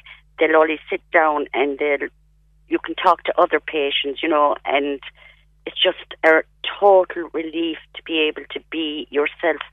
Allow yourself to have that illness while you're attending Marymount, because we tend not to allow ourselves to have the illness when we're at home. Yeah, and I suppose it's it's like with any um, disease or condition, you know, there's so many great support groups to be able to speak to somebody who's walking the same journey as you're walking. Yeah, exactly. And I mean, I mean, we have a real camaraderie up there with other patients, and the crack is mighty. you know, it really is now. The crack is mighty up there. And of course, PJ loves going down to the restaurant then for his cup of coffee and his beautiful scone. And every staff member, from those that are inside the reception when you walk in, you're not a number. You're good morning, Anne. How are you? Good morning, PJ. You're a name.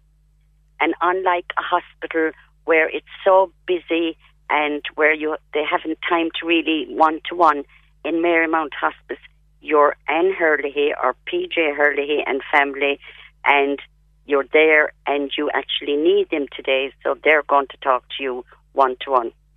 Uh, it's funny, actually, we forget that side of hospice as well. It's only when you talk to, to, to people who use the services, the whole family gets looked after. It isn't just the patient that needs the services. Yeah, exactly. Because I mean, the the whole family become ill by proxy. You know, they take on your illness, and I mean, the the bedrooms are gorgeous, and it has an extra bed for your loved one if you want them to stay. Not if they want to stay, but if you want them to stay. Yeah.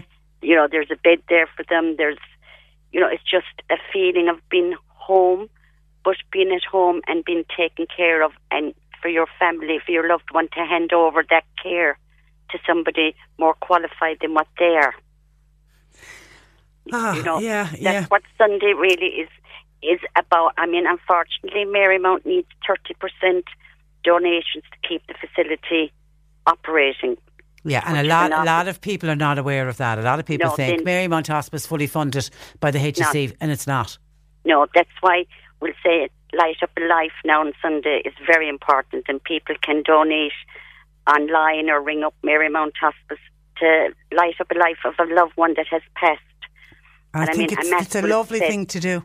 Yeah, a mass will be said for everybody, from you know those that have uh, lighted, lit up uh, a light on the tree, and as you said, Roy Keane will be lighting the lights, and he's also doing a draw for a car that Ford Ireland has kindly donated, and we'll have the army band, and we'll have the High Hopes choir, you know, so it, and you'll have all the stalls with artisan jewellery, and the, you know, it's just going to be a magical day. Are you going yourself?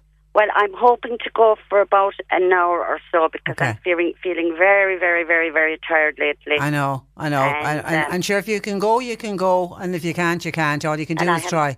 I have to rush back for Tommy then and Well, you see, Hotel. you see, that's what I was next going to come to and say. It's a big night because our Tommy is going to be in town, Our and, Tommy, yeah. and you're looking forward to that. You are. I am, and Yeah. my granddaughter. I mean, she says, "I don't care and whether you're tired or not. You promised you're taking me." Ah, God, it'll be great. It, it, it, it, it'll really be great. And I have to say one other thing. When I, I, I love your, fa- your, your, your Facebook page is always so funny.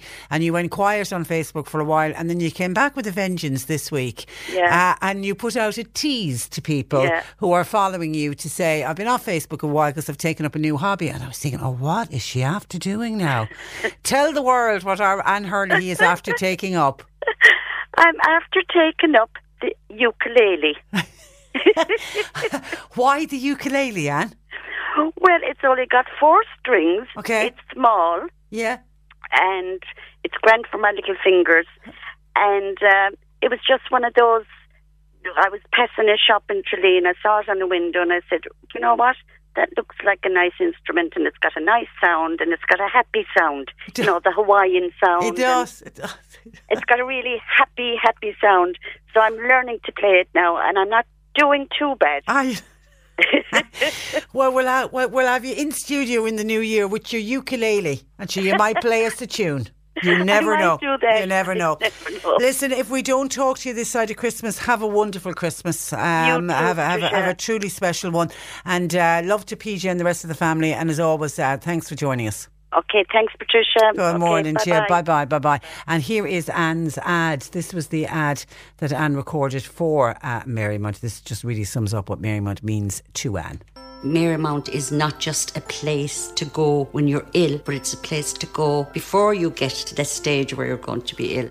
I think the most important thing you get in here, and it's the most important thing to a terminally ill patient like me, is the sense of peace. You can take off your mask that you can wear every day and be yourself. But it's a place to come to live. They're giving you that quality of life that you long for. The feeling I got when I walked in the door was just, it was just, I've come home.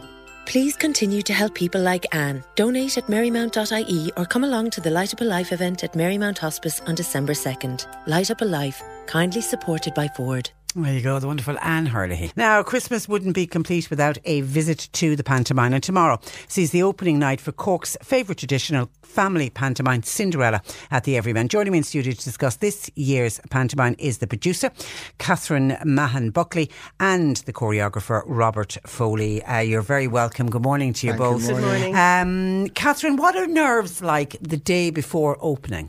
Absolute hell. I didn't sleep last night. Everything goes through your head. Then you suddenly think, "Oh my God, I made loads of. I'm after making loads of mistakes. I'll never work again. I'll never be asked to do something else." Um, and then you're trying to do the finer points, looking after it. But I suppose for me, I have such a wonderful creative team around me, and they are also so strong and believe in the show, and they want to get their departments ready together, and we're all now working together. The getting week is, is pretty tough, Yeah. because it is you're you're bringing nine departments together as I what I call mixing the cake and making sure that it's going to be the best cake. And how many ever on stage? present. How many in total is involved? Well, from- oh my goodness me, we have I, we've eight or nine principals, we have four ensemble, we have eight handmaidens on each night, but they alternate. Okay. And then we would have a cast of like we have our four to six year olds, but there'd only be about six of them on each night. Okay. But there's about five teams of those, and you know you when you must remember now you have to Just from rehearse the all rehearsal- of it's the them. rehearsal point of view I'm thinking uh, yeah, that. eight to Yeah. ten. Then they'd be the same. Eight, there'd be about nine, nine of them on stage, but there's five or six. Because obviously they're too Yeah. young to have them You on, can't. on You stage can't uh, every them, night. you know? Ro- Robert Foley is the is the choreographer. Wha- Are you as nervous, or is this just something that Catherine does very well? Uh, I think I'm quite relaxed actually, only because we've got such a great team. I really trust in the dancers, and I think the handmaidens have really stepped up. Uh, our, our ensemble professional dancers are super talented, and, and the whole company are. And I feel quite relaxed that they're going to deliver a really strong performance. So I'm a little bit more relaxed. But then Catherine's the director, so she, And, it all yeah, falls in got her to do the head. job, and it's also Catherine's twenty fifth pantomime. Have you Yeah. done? Have you have you done? This is the choreography first one I've choreographed. I performed in lots of pantomimes, but this is the fir- first one I've choreographed. yeah. Okay, so was it that your selection, Catherine, to bring Robert on board? Yes, I, I wanted to to bring him on board. I, I admire his work. Um, I suppose we go back a long way. Um, I taught Robert myself, even though I was only two when I was teaching. That's all okay? Yeah. Um, and um, uh, he had the talent then. I introduced him really to going to, into that field. And he said, you know, we even discussed it only you know, recently. He said, you know, thank you for that. Because he said, I, I couldn't have pictured my life any other way. Okay. And uh, but I would be very strong about it that if you're going to go into this business, it has got to. I'm not saying you know loads of money, but you have to be able to live. You have Yeah. to be able to um, eh, be able to eat and have a roof over your head. It's, it's, and it's a cutthroat. Isn't it's it? very, Yeah. it's, it's, it's very, and you know, you must remember as well. You're only um, as good as your last gig, Yeah. and that's the that you have to think like that all the time, and you have to make sure that you have all the angles covered. You know, but I suppose uh, you know you're talking about that. I'm 25 years in it, and I have. It's your brought- 25th pantomime. Is, I am I would right? you believe that? 25. and I'll give you an example. I suppose the very first one was was that um, when I was asked to, it was actually my husband introduced to Ted. He said um, they were, at the time, the Everyman had a financial difficulty. And he said to me, um, Would you not think of taking on the panto? And I went, Ted, with what? We've I've I had about five hundred pounds inside in the kitty in my kitty at the time, and I was petrified. And he went, "But I'm one of these people. I jump into the Atlantic, and then I think I know I have to swim, Yeah. and I have to I think, forgot oh, about this or else I I'm going to drown, Yeah. you know." And I always remember the very first one. All I wanted was that we could cover our costs, and I was afraid to buy a pair of tights or ever. And I always New Year's Eve on the first panto. Ted was gigging because he was a drummer at the time. I was sitting at home and I poured myself a large gin and tonic and I said, Happy New Year, the world wishes you, Catherine, because you're going down the slide. and, and you didn't. I and, you- didn't, and you know, it struck me Mm. when, when I was thinking about this last night. You know, 25 years ago, a little 10 year old girl would have gone uh, to the pantomime with her mum and dad and remembers the excitement. She's now 35 and is possibly bringing her own child right. along. And I think there's something magical about that. Yeah, thank you. Yeah. And I suppose I suppose I'm very proud to say I have never I've repeated the titles. Yeah. But I've never repeated the storylines. Isn't that brilliant? Because I'm very, very in tune with, uh, I suppose, what is relevant today. Yeah. What is important today. And even you'll see that unfold in Cinderella. It's a very, the storyline is true. It's kept very much to the storyline of Cinderella. The ugly sisters and all of that. and all of that. But there is the cliches of what's actually happening today and how we can become strong within ourselves. Because you know, with all the technology and everything, we still have very, very fragile human beings out there, and particularly even with children. Yeah. And just to be able to see the picture from another angle and saying, what if? What if this happened? What if that happened? You know? And belief in yourself. Yeah. And Robert, what, what is it for you that makes pantomime so special? I think it's a family occasion. I think it brings families together. I think the productions generally cater for young people, for old people. Everyone can get something from it.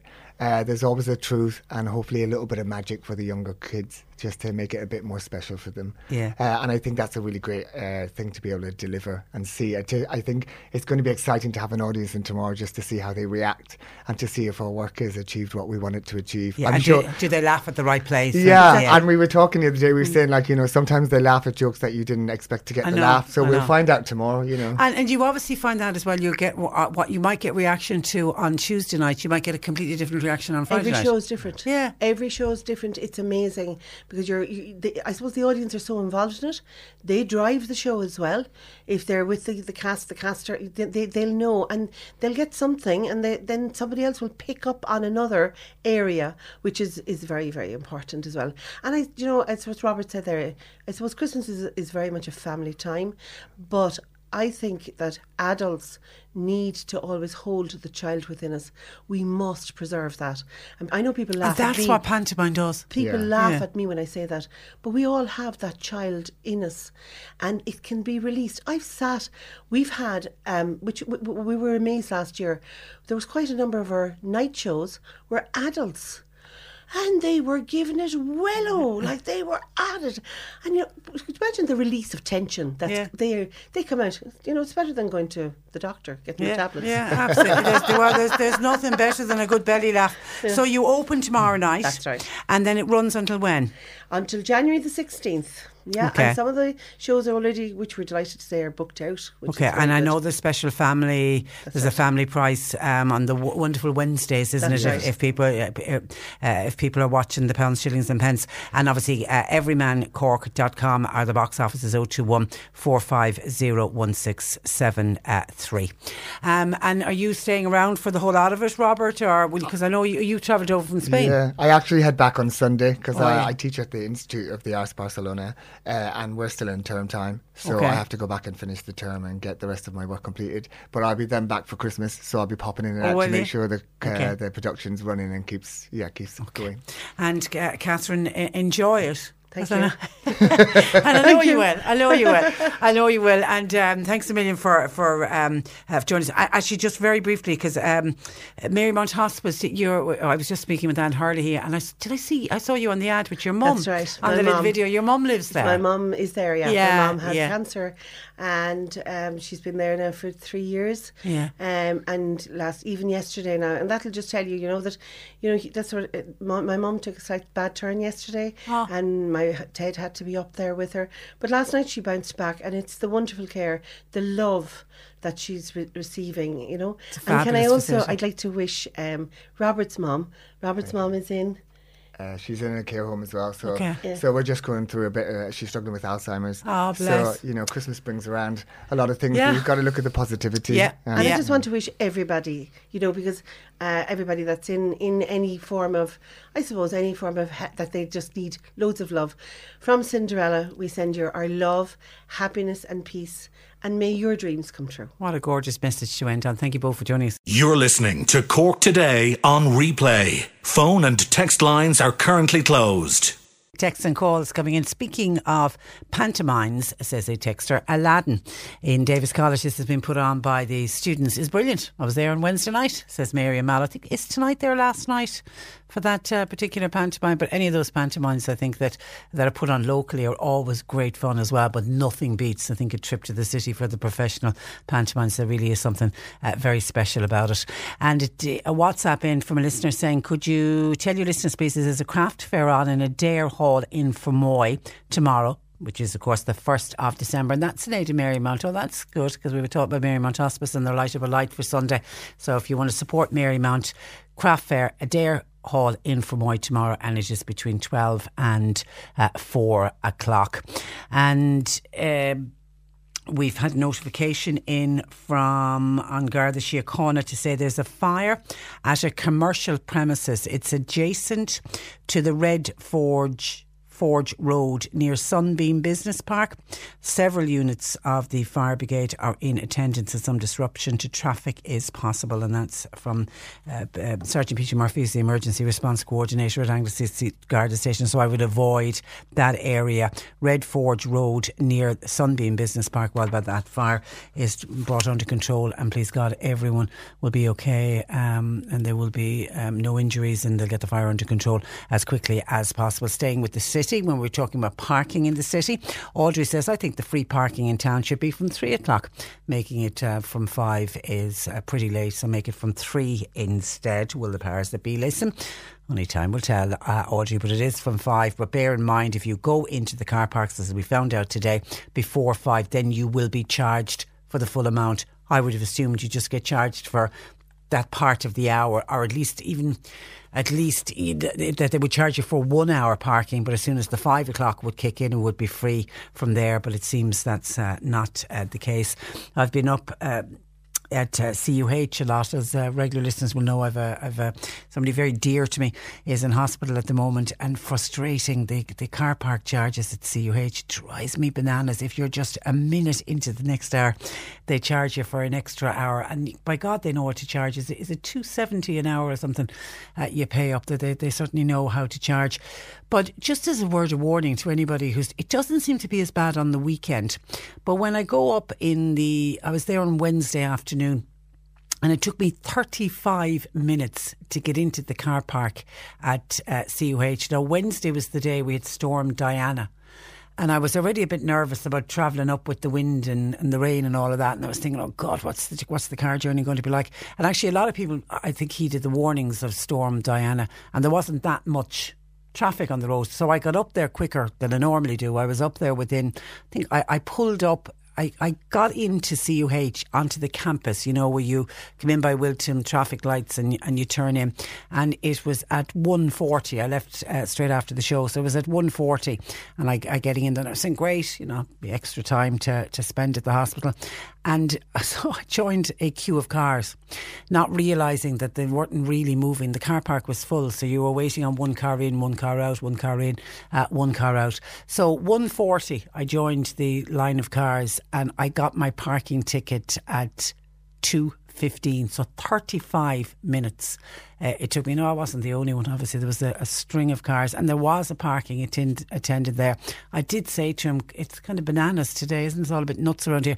And he says it's like that every day. And I've noted for the, when I go during the week, that it's never been as busy as that. I think I've waited 15 minutes, I think was the longest I'd waited, but 35 minutes.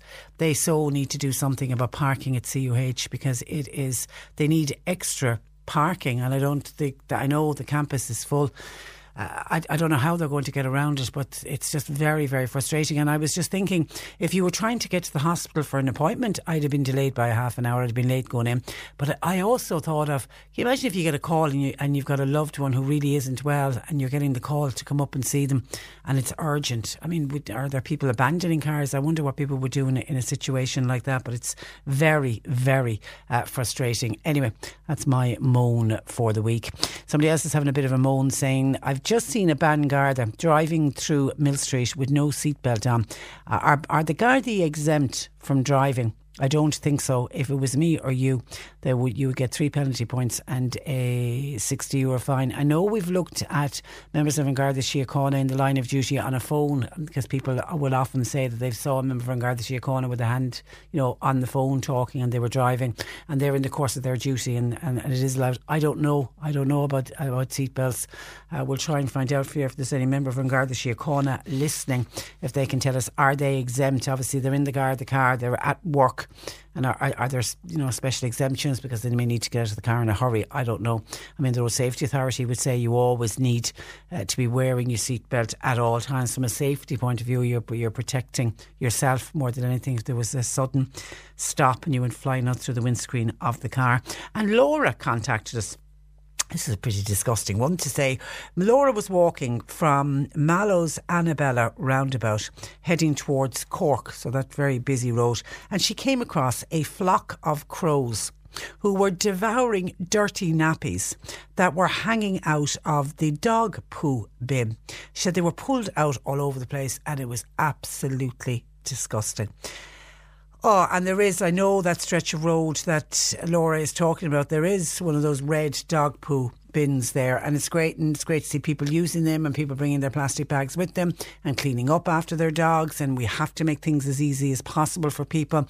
So I think it's the local Tidy Towns group, isn't it, that put up the dog poo bins so that people are not walking. Because you know, people will give out if they're bringing, if there isn't places for them to dump their dog poo. People will say, oh, you know, they might it might encourage some people to not bother picking it up because they don't want to be carrying their own dog's mess with them while they're off on the walk. They want to get rid of it as quickly as possible. So these dog poo bins are, are put in place. I, but judging by Laura's call to us, it means that somebody is collecting up dirty nappies and are using the dog poo bins to get rid of their dirty nappies. I mean, who in God's name is doing that? And then to have the crows, and crows will do what crows will do. Uh, shocking, absolutely uh, shocking. Thank you for your call. We were talking about post offices closing.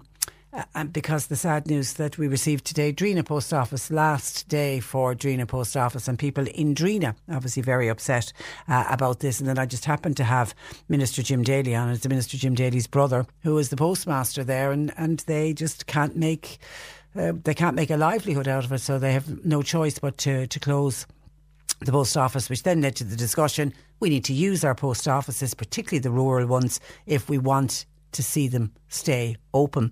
Ed says, Morning, Patricia. Here's another reason why people are not using post offices. And he sent me in a copy of a letter that he has just got from his bin provider, informing him. The letter says, We are writing to inform you that from the 1st of January next 2019, payments less than 30 euro in one transaction made through An Post PayPoint will occur an admin fee of 65 cent per transaction. Please note that this admin fee is levied by An Post PayPoint and not by KWD, which is the recycling company that sent out the letter. To avoid paying this admin fee, you need to make payments of more than 30 euro in one transaction. And then KWD give alternatives like making the payment online or making the payment over the phone, and they give their phone number. So they're directing people away from the post office because of this 65 cent per trans- transaction admin fee. And I'm assuming that's not just affecting KWD recycling, that's affecting anyone who uses the pay point in An Post. So be aware of that from the 1st of January next there is an admin cost of 65 cent if you pay under 30 euro. And for people who are on limited budgets, and are trying to pay off a little bit of week, 30 euro and over can be a lot of money out of a very limited weekly budget. So that's, I think we're going to end up hearing. That's the first letter we've been given with details of it. But I have a funny feeling, thank you for that, Ed. I have a funny feeling we are going to hear a lot more about that. I think that's going to catch a lot more uh, people. Okay, uh, eight, uh, but thank you for, for drawing our attention to it. 1850 333 103 diaries. We're going to give away some diaries. I do by phone, John Paul. How many diaries have I got? Four? Five. Four. I can't see here. Four. okay, four.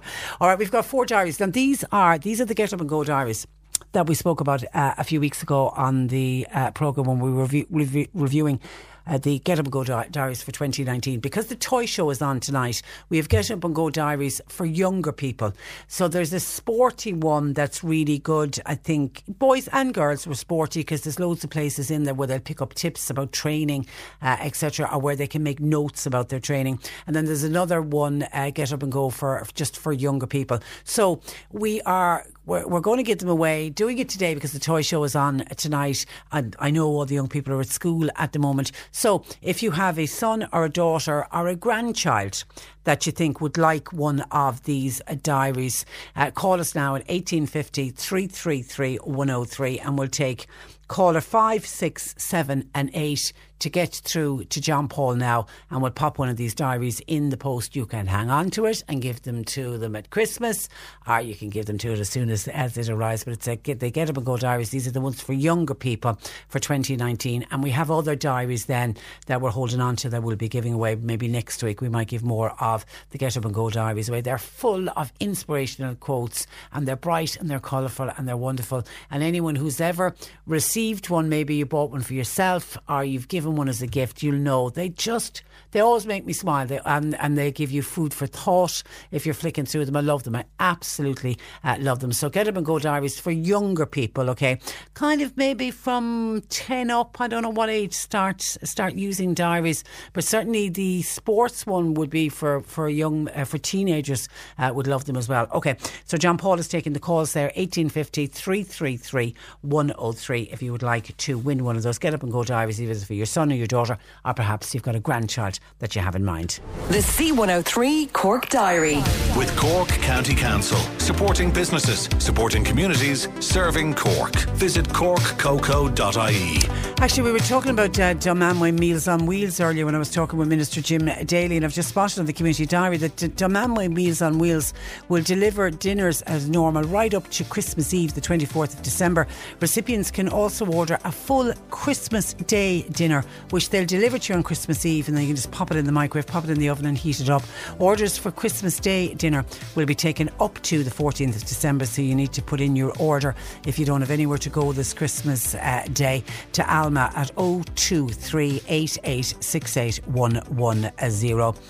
The Cork Simon charity concert is taking place in the West Cork Hotel in Skibbereen tonight at half past seven. It features the Winterbara Men's Choir. Um, and other choirs, including Kyoto's Children, with music, song, and dance, plus a monster raffle. A trio of one act plays will be performed at Tracton Arts and Community Centre in Minane Bridge. That's tonight, again, Saturday and Sunday. Tickets from Pat 086 192 4375. Can Talk Cancer Support Mallow are running a workshop on wills and inheritance, and that's happening today at the Lakela Family Resource Centre. While Castlemagner players are performing their play Big Maggie. That's on tonight, again Saturday and Sunday. It's a fundraising event for the local Senior Citizens Club. Starts at 8 each night with tickets €10 Euro at the door. Ballinhassig Community Development Association, they're holding a fundraising Kaylee in the Marian Hall in Ballinhassig. That's on tonight. Music by Jerry McCarthy dancing from 9.45 to 12.30 and teas will be served. The Inkwell Drama Group they are presenting a trio of one act plays. I've just mentioned that, it got mentioned again there. And St. Joseph's Foundation are celebrating their Golden Jubilee this year. And to celebrate, they are holding a raffle on December the 13th in aid of respite care. Great prizes, including a holiday plus spending money. Tickets are €5 Euro available from St. Joseph's Foundation and uh, also available at their indoor market, which they're holding on the 7th of December. And a cosy Christmas night in the White Country Inn in Bantry is happening tonight in aid of the Hope Foundation. A night of Christmas music, treats, and how to de stress.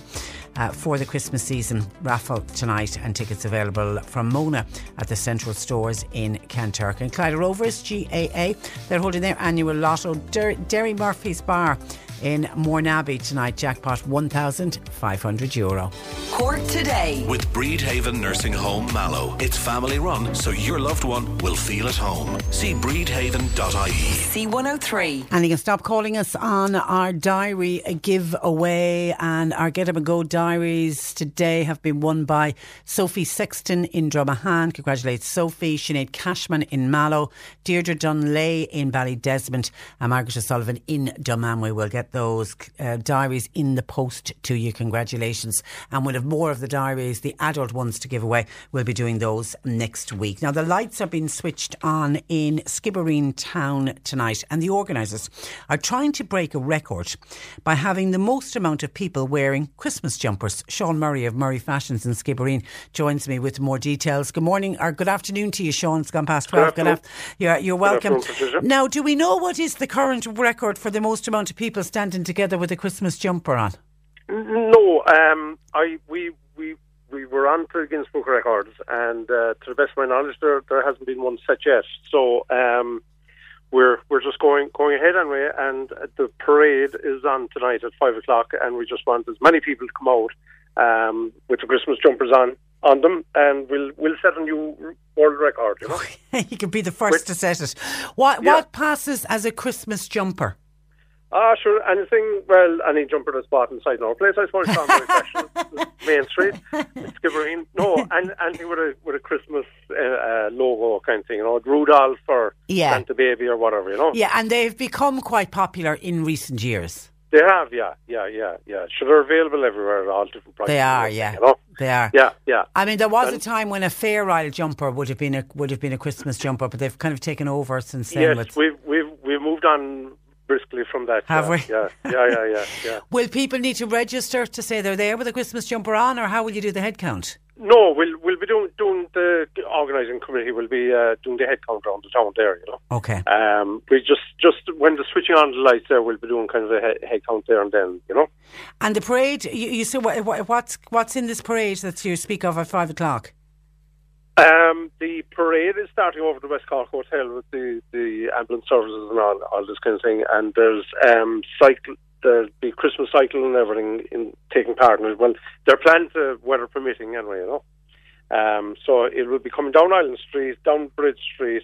It'll be kind of congregating this year on the bridge. The bridge is, uh, has been newly done up now with the uh, after the flood defence and all that. So it's, we have a Christmas tree. The, switching on the lights will be on the bridge now in Skibbereen, Okay. uh, not not in the square uh, pre, as in previous years. You know.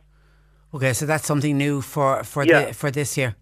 Yeah, so they'll be congr- we're closing off the road there um, by Thornhill's corner there, and uh, people can just congregate there, and there'll be food stalls and uh, Christmas trailers and all this kind of thing with foods and snacks available as well there. You know, just, All right, so we're just trying to create create kind of a Christmas carnival. Yeah, there. making it a little bit a, a little bit festive.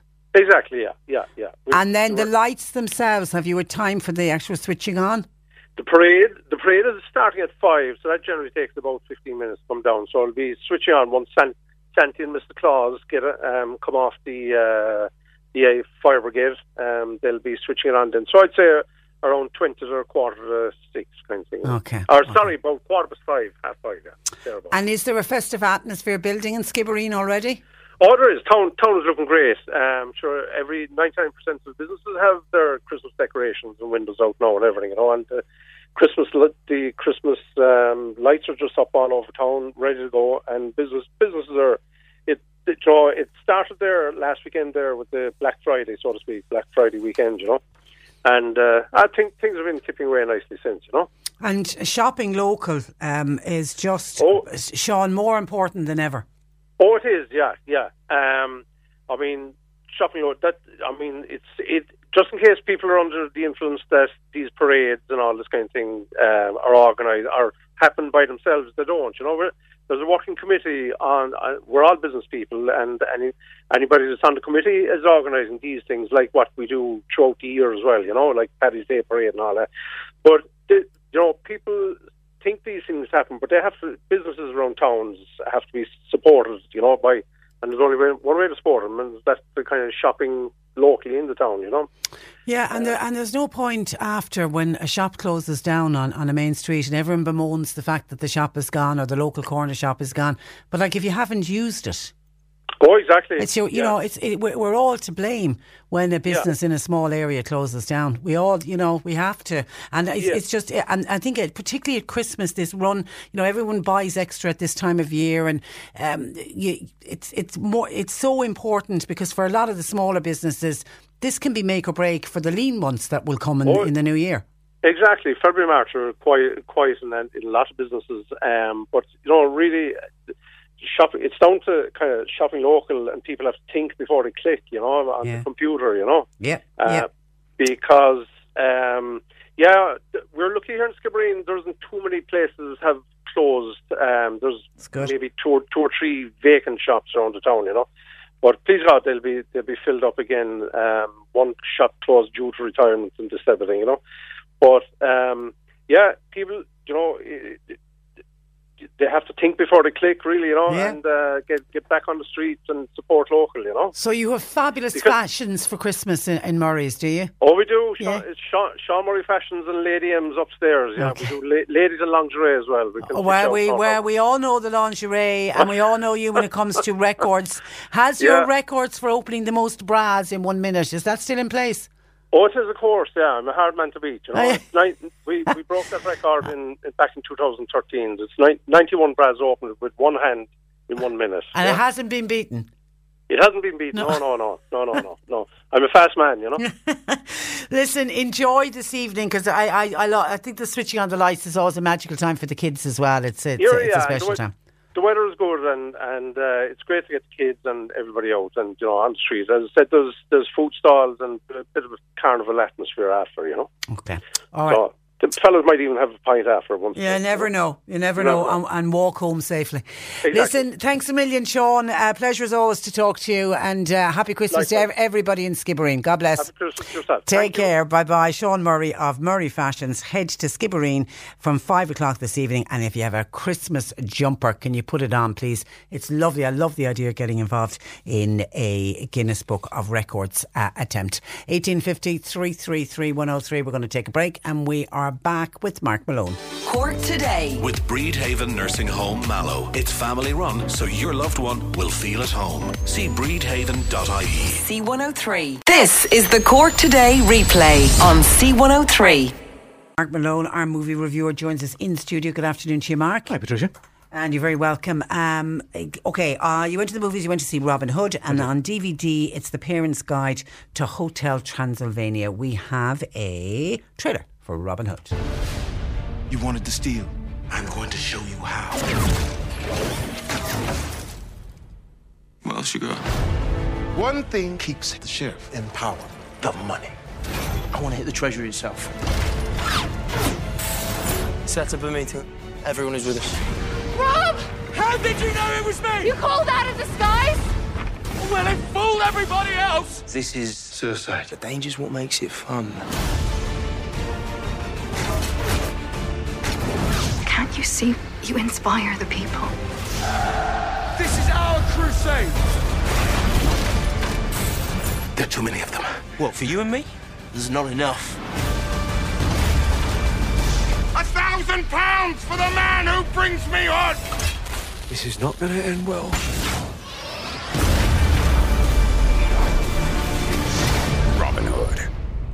Okay, this is Robin Hood, and looking down through the cast, like all the names Robin of Locksley, Little John, the Sheriff of Nottingham, Marion is there, Friar Tuck. A- another Robin Hood movie. Another one, yeah, Call Love a Duck, one of those ones. Yeah. A la Rob, yeah, they call him Rob. Ro- oh, they're there, A okay. la, a la Rob. All right. Meow, meow, meow, meow. But it's set back in. pal. It's set back in. Oh, it's in the 1300s, yeah. Yeah. Yeah, but you wouldn't believe But- it when you watch this thing. Yeah. Because it's got all modern wars, it's got modern language, it's got modern dress, it's got modern this. Oh, it's got modern dress as no, well. yeah, but not de- deliberately, I don't think. I think they just Oh. didn't have a clue what they were doing. Okay. You know what I mean? They, well, they wanted something that was all sound effects and, Yeah. and, and special effects and CGI.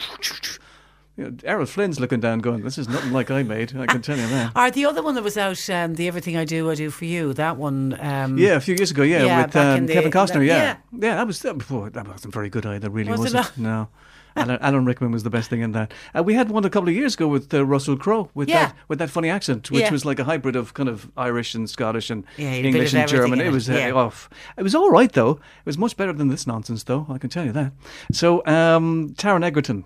Young little Taron uh, plays Robin of Locksley. When we first meet him, he is um, he is at war. He's fighting in the Crusades, and they've got all like flak jackets on, so they, they actually look like uh, Marines. Just ridiculous. They've all got modern haircuts. He's got a lovely little comb over, and uh, they're fighting against the, the local Muslims, who are incredibly well uh, kind of weaponized with these incredible weapons that fire like fifty arrows at them at one time. And there's a scene where um, uh, Taron Egerton at one stage is standing behind this pillar, and the pillar is getting destroyed by all of these um, uh, arrows in slow motion, and it's the the Matrix, you know. Yeah. So you have to keep so keep that in mind. This is what they're trying to do. So there's an awful lot of slow motion kind of action, and there's a lot of CGI. So it's kind of a very modern kind of remake of uh, what is uh, an old But it story. is historically not correct. Not in any way, shape, or form. Uh, so he meets Jamie Foxx. He saves his life. Jamie Foxx is a local Moor. And so Jamie decides to come back uh, to England uh, with Taron. And when Taron arrives back in England, he finds out, even though Taron looks about 14, uh, apparently the uh, sheriff of Nottingham has taken all his land. And he goes, oh, oh God. So anyway, um, he's not best pleased with that. But then, of course, his first next thought is uh, the lovely maid Marian, uh, his bird. So he wants to find out where exactly she is. So he goes to find her, and he does find her, but he finds her in the arms of another man, but not just any man. He finds her in the arms of Christian Grey. Oh, is it Christian Grey? Jamie Dornan, yeah. Oh God! So he's a bit kind of depressed by that, and he goes, "Oh." So Jamie Foxx says, "Look, I'll tell you what we'll do. We'll get back at the sheriff of Nottingham. We'll steal all his money. I'll train you. I will turn you into just the most amazing soldier, um, robber, thief, um, um, archer. Of uh, you know, I can train you." So there's this big kind of long montage, this kind of p- t- t- teacher pupil montage as he starts to show and, and teach him how what an amazing archer he can become. Also, whilst wearing sweaters from Top Top Shop, lovely little sweaters that they're wearing. So it's almost like the director, uh, on a number of occasions throughout the film, they've has just gone, "I don't care." Just And on this it. can we just? This isn't a comedy. There is. This wasn't. It takes itself incredibly seriously, Yeah. which is one of the problems Yeah, with it isn't pitched as a comedy. Just to let people know. Well, this is it. I mean, if it didn't take itself seriously, you might actually enjoy it a lot more. So then uh, he, he he hears uh, Maid Marian, who, by the way, is played um, by um, Eve, Eve Hewson. Eve Hewson, who's Bono's, Bono's daughter. daughter, yeah. It's very Wow. pretty. She Yeah. can't act, which is very pretty. And Oh, he overhears she her. can't act. Whoa, okay. He, he overhears her at one stage. Now, I don't know what um, Irish women in the 30th century sounded like, but I don't think they had D4 accents somehow, but apparently this one does. So she says, Wouldn't it be great, you know, if um, whoever's stealing all this money would give it to the poor rather than keep it for themselves? so he thinks, Oh, that's a good idea. That's what I'll do. I'll give it to the poor. So he goes off and gives it to the poor, uh, which drives, of course, the Sheriff of Nottingham crazy, who's played by Ben Mendelsohn. But it makes here. Marion fall in love with Robin of Locksley. Ugh.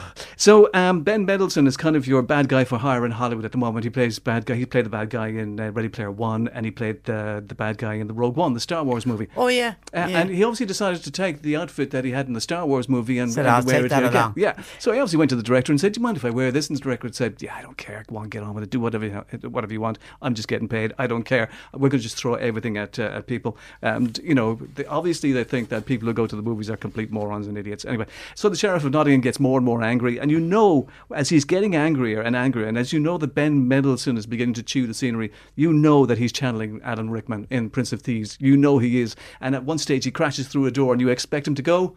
Cancel Christmas, Yeah. but he doesn't do it, which is a, a terrible shame. Um, do you know what it reminded me of? The Michael Fassbender film a couple of years ago called Assassin's Creed, and Yeah. that was uh, bombed as well. That was a disaster as well. That was based on a uh, a game, and uh, on a video game, and and obviously they didn't learn from that, and obviously this is what they decided to recreate again, and that's what this is. This is video game movie making. and how is it going down? Oh, it's a complete disaster. Oh, is it? Um, Okay. Yeah, it uh, 100 million to make. It's only taken worldwide about 25 million. So Whoa. it has been a disaster. So it's not just me. You know, it's been hated by the critics. It's been hated by, by you know, the, the, the public haven't gone either.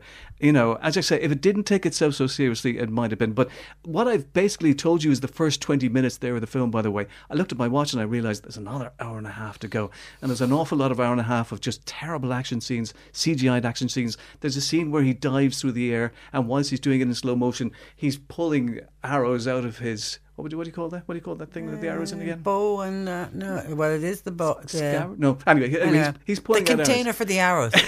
and he's going patoo, patoo, patoo in slow motion. You just go, oh dear, go, dear me.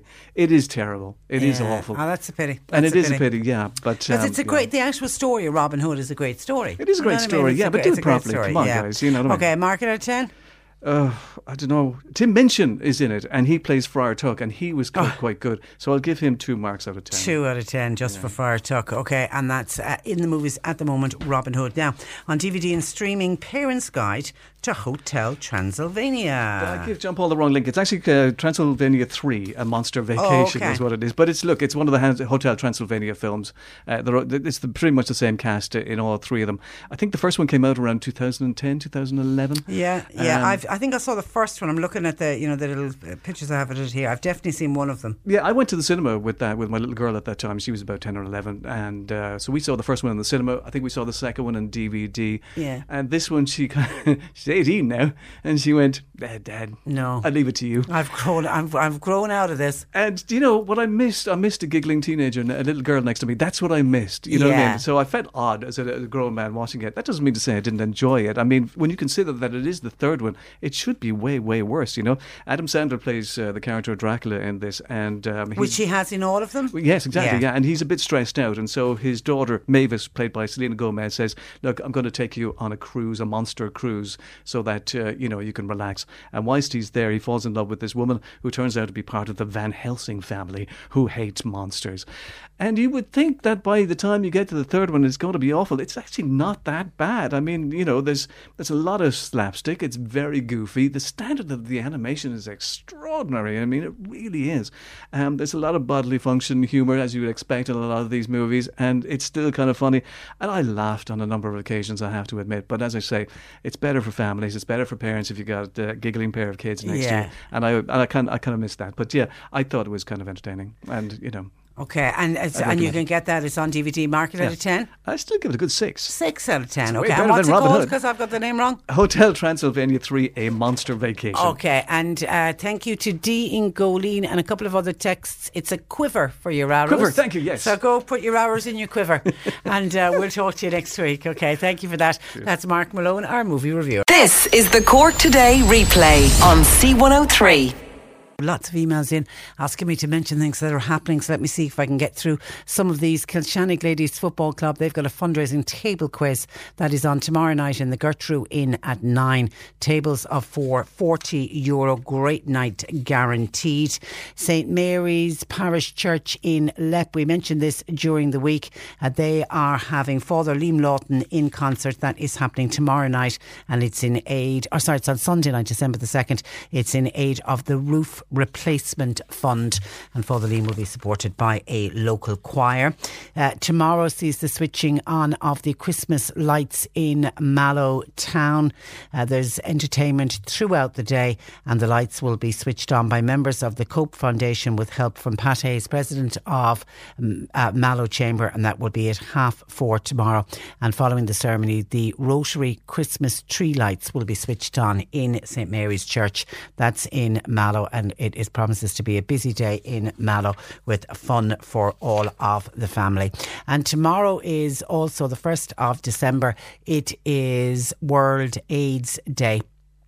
And a special run in conjunction with Ballincollig Park Run uh, will be held. It's been organised by the sexualwellbeing.ie and Healthy Ireland, and they're looking for people to turn up. It is a free 5k run in Ballincollig Regional Park, and it kicks off tomorrow morning at uh, 9.30 in the morning. You can get more details on sexualhealthcentre.com, but tomorrow is World AIDS Day.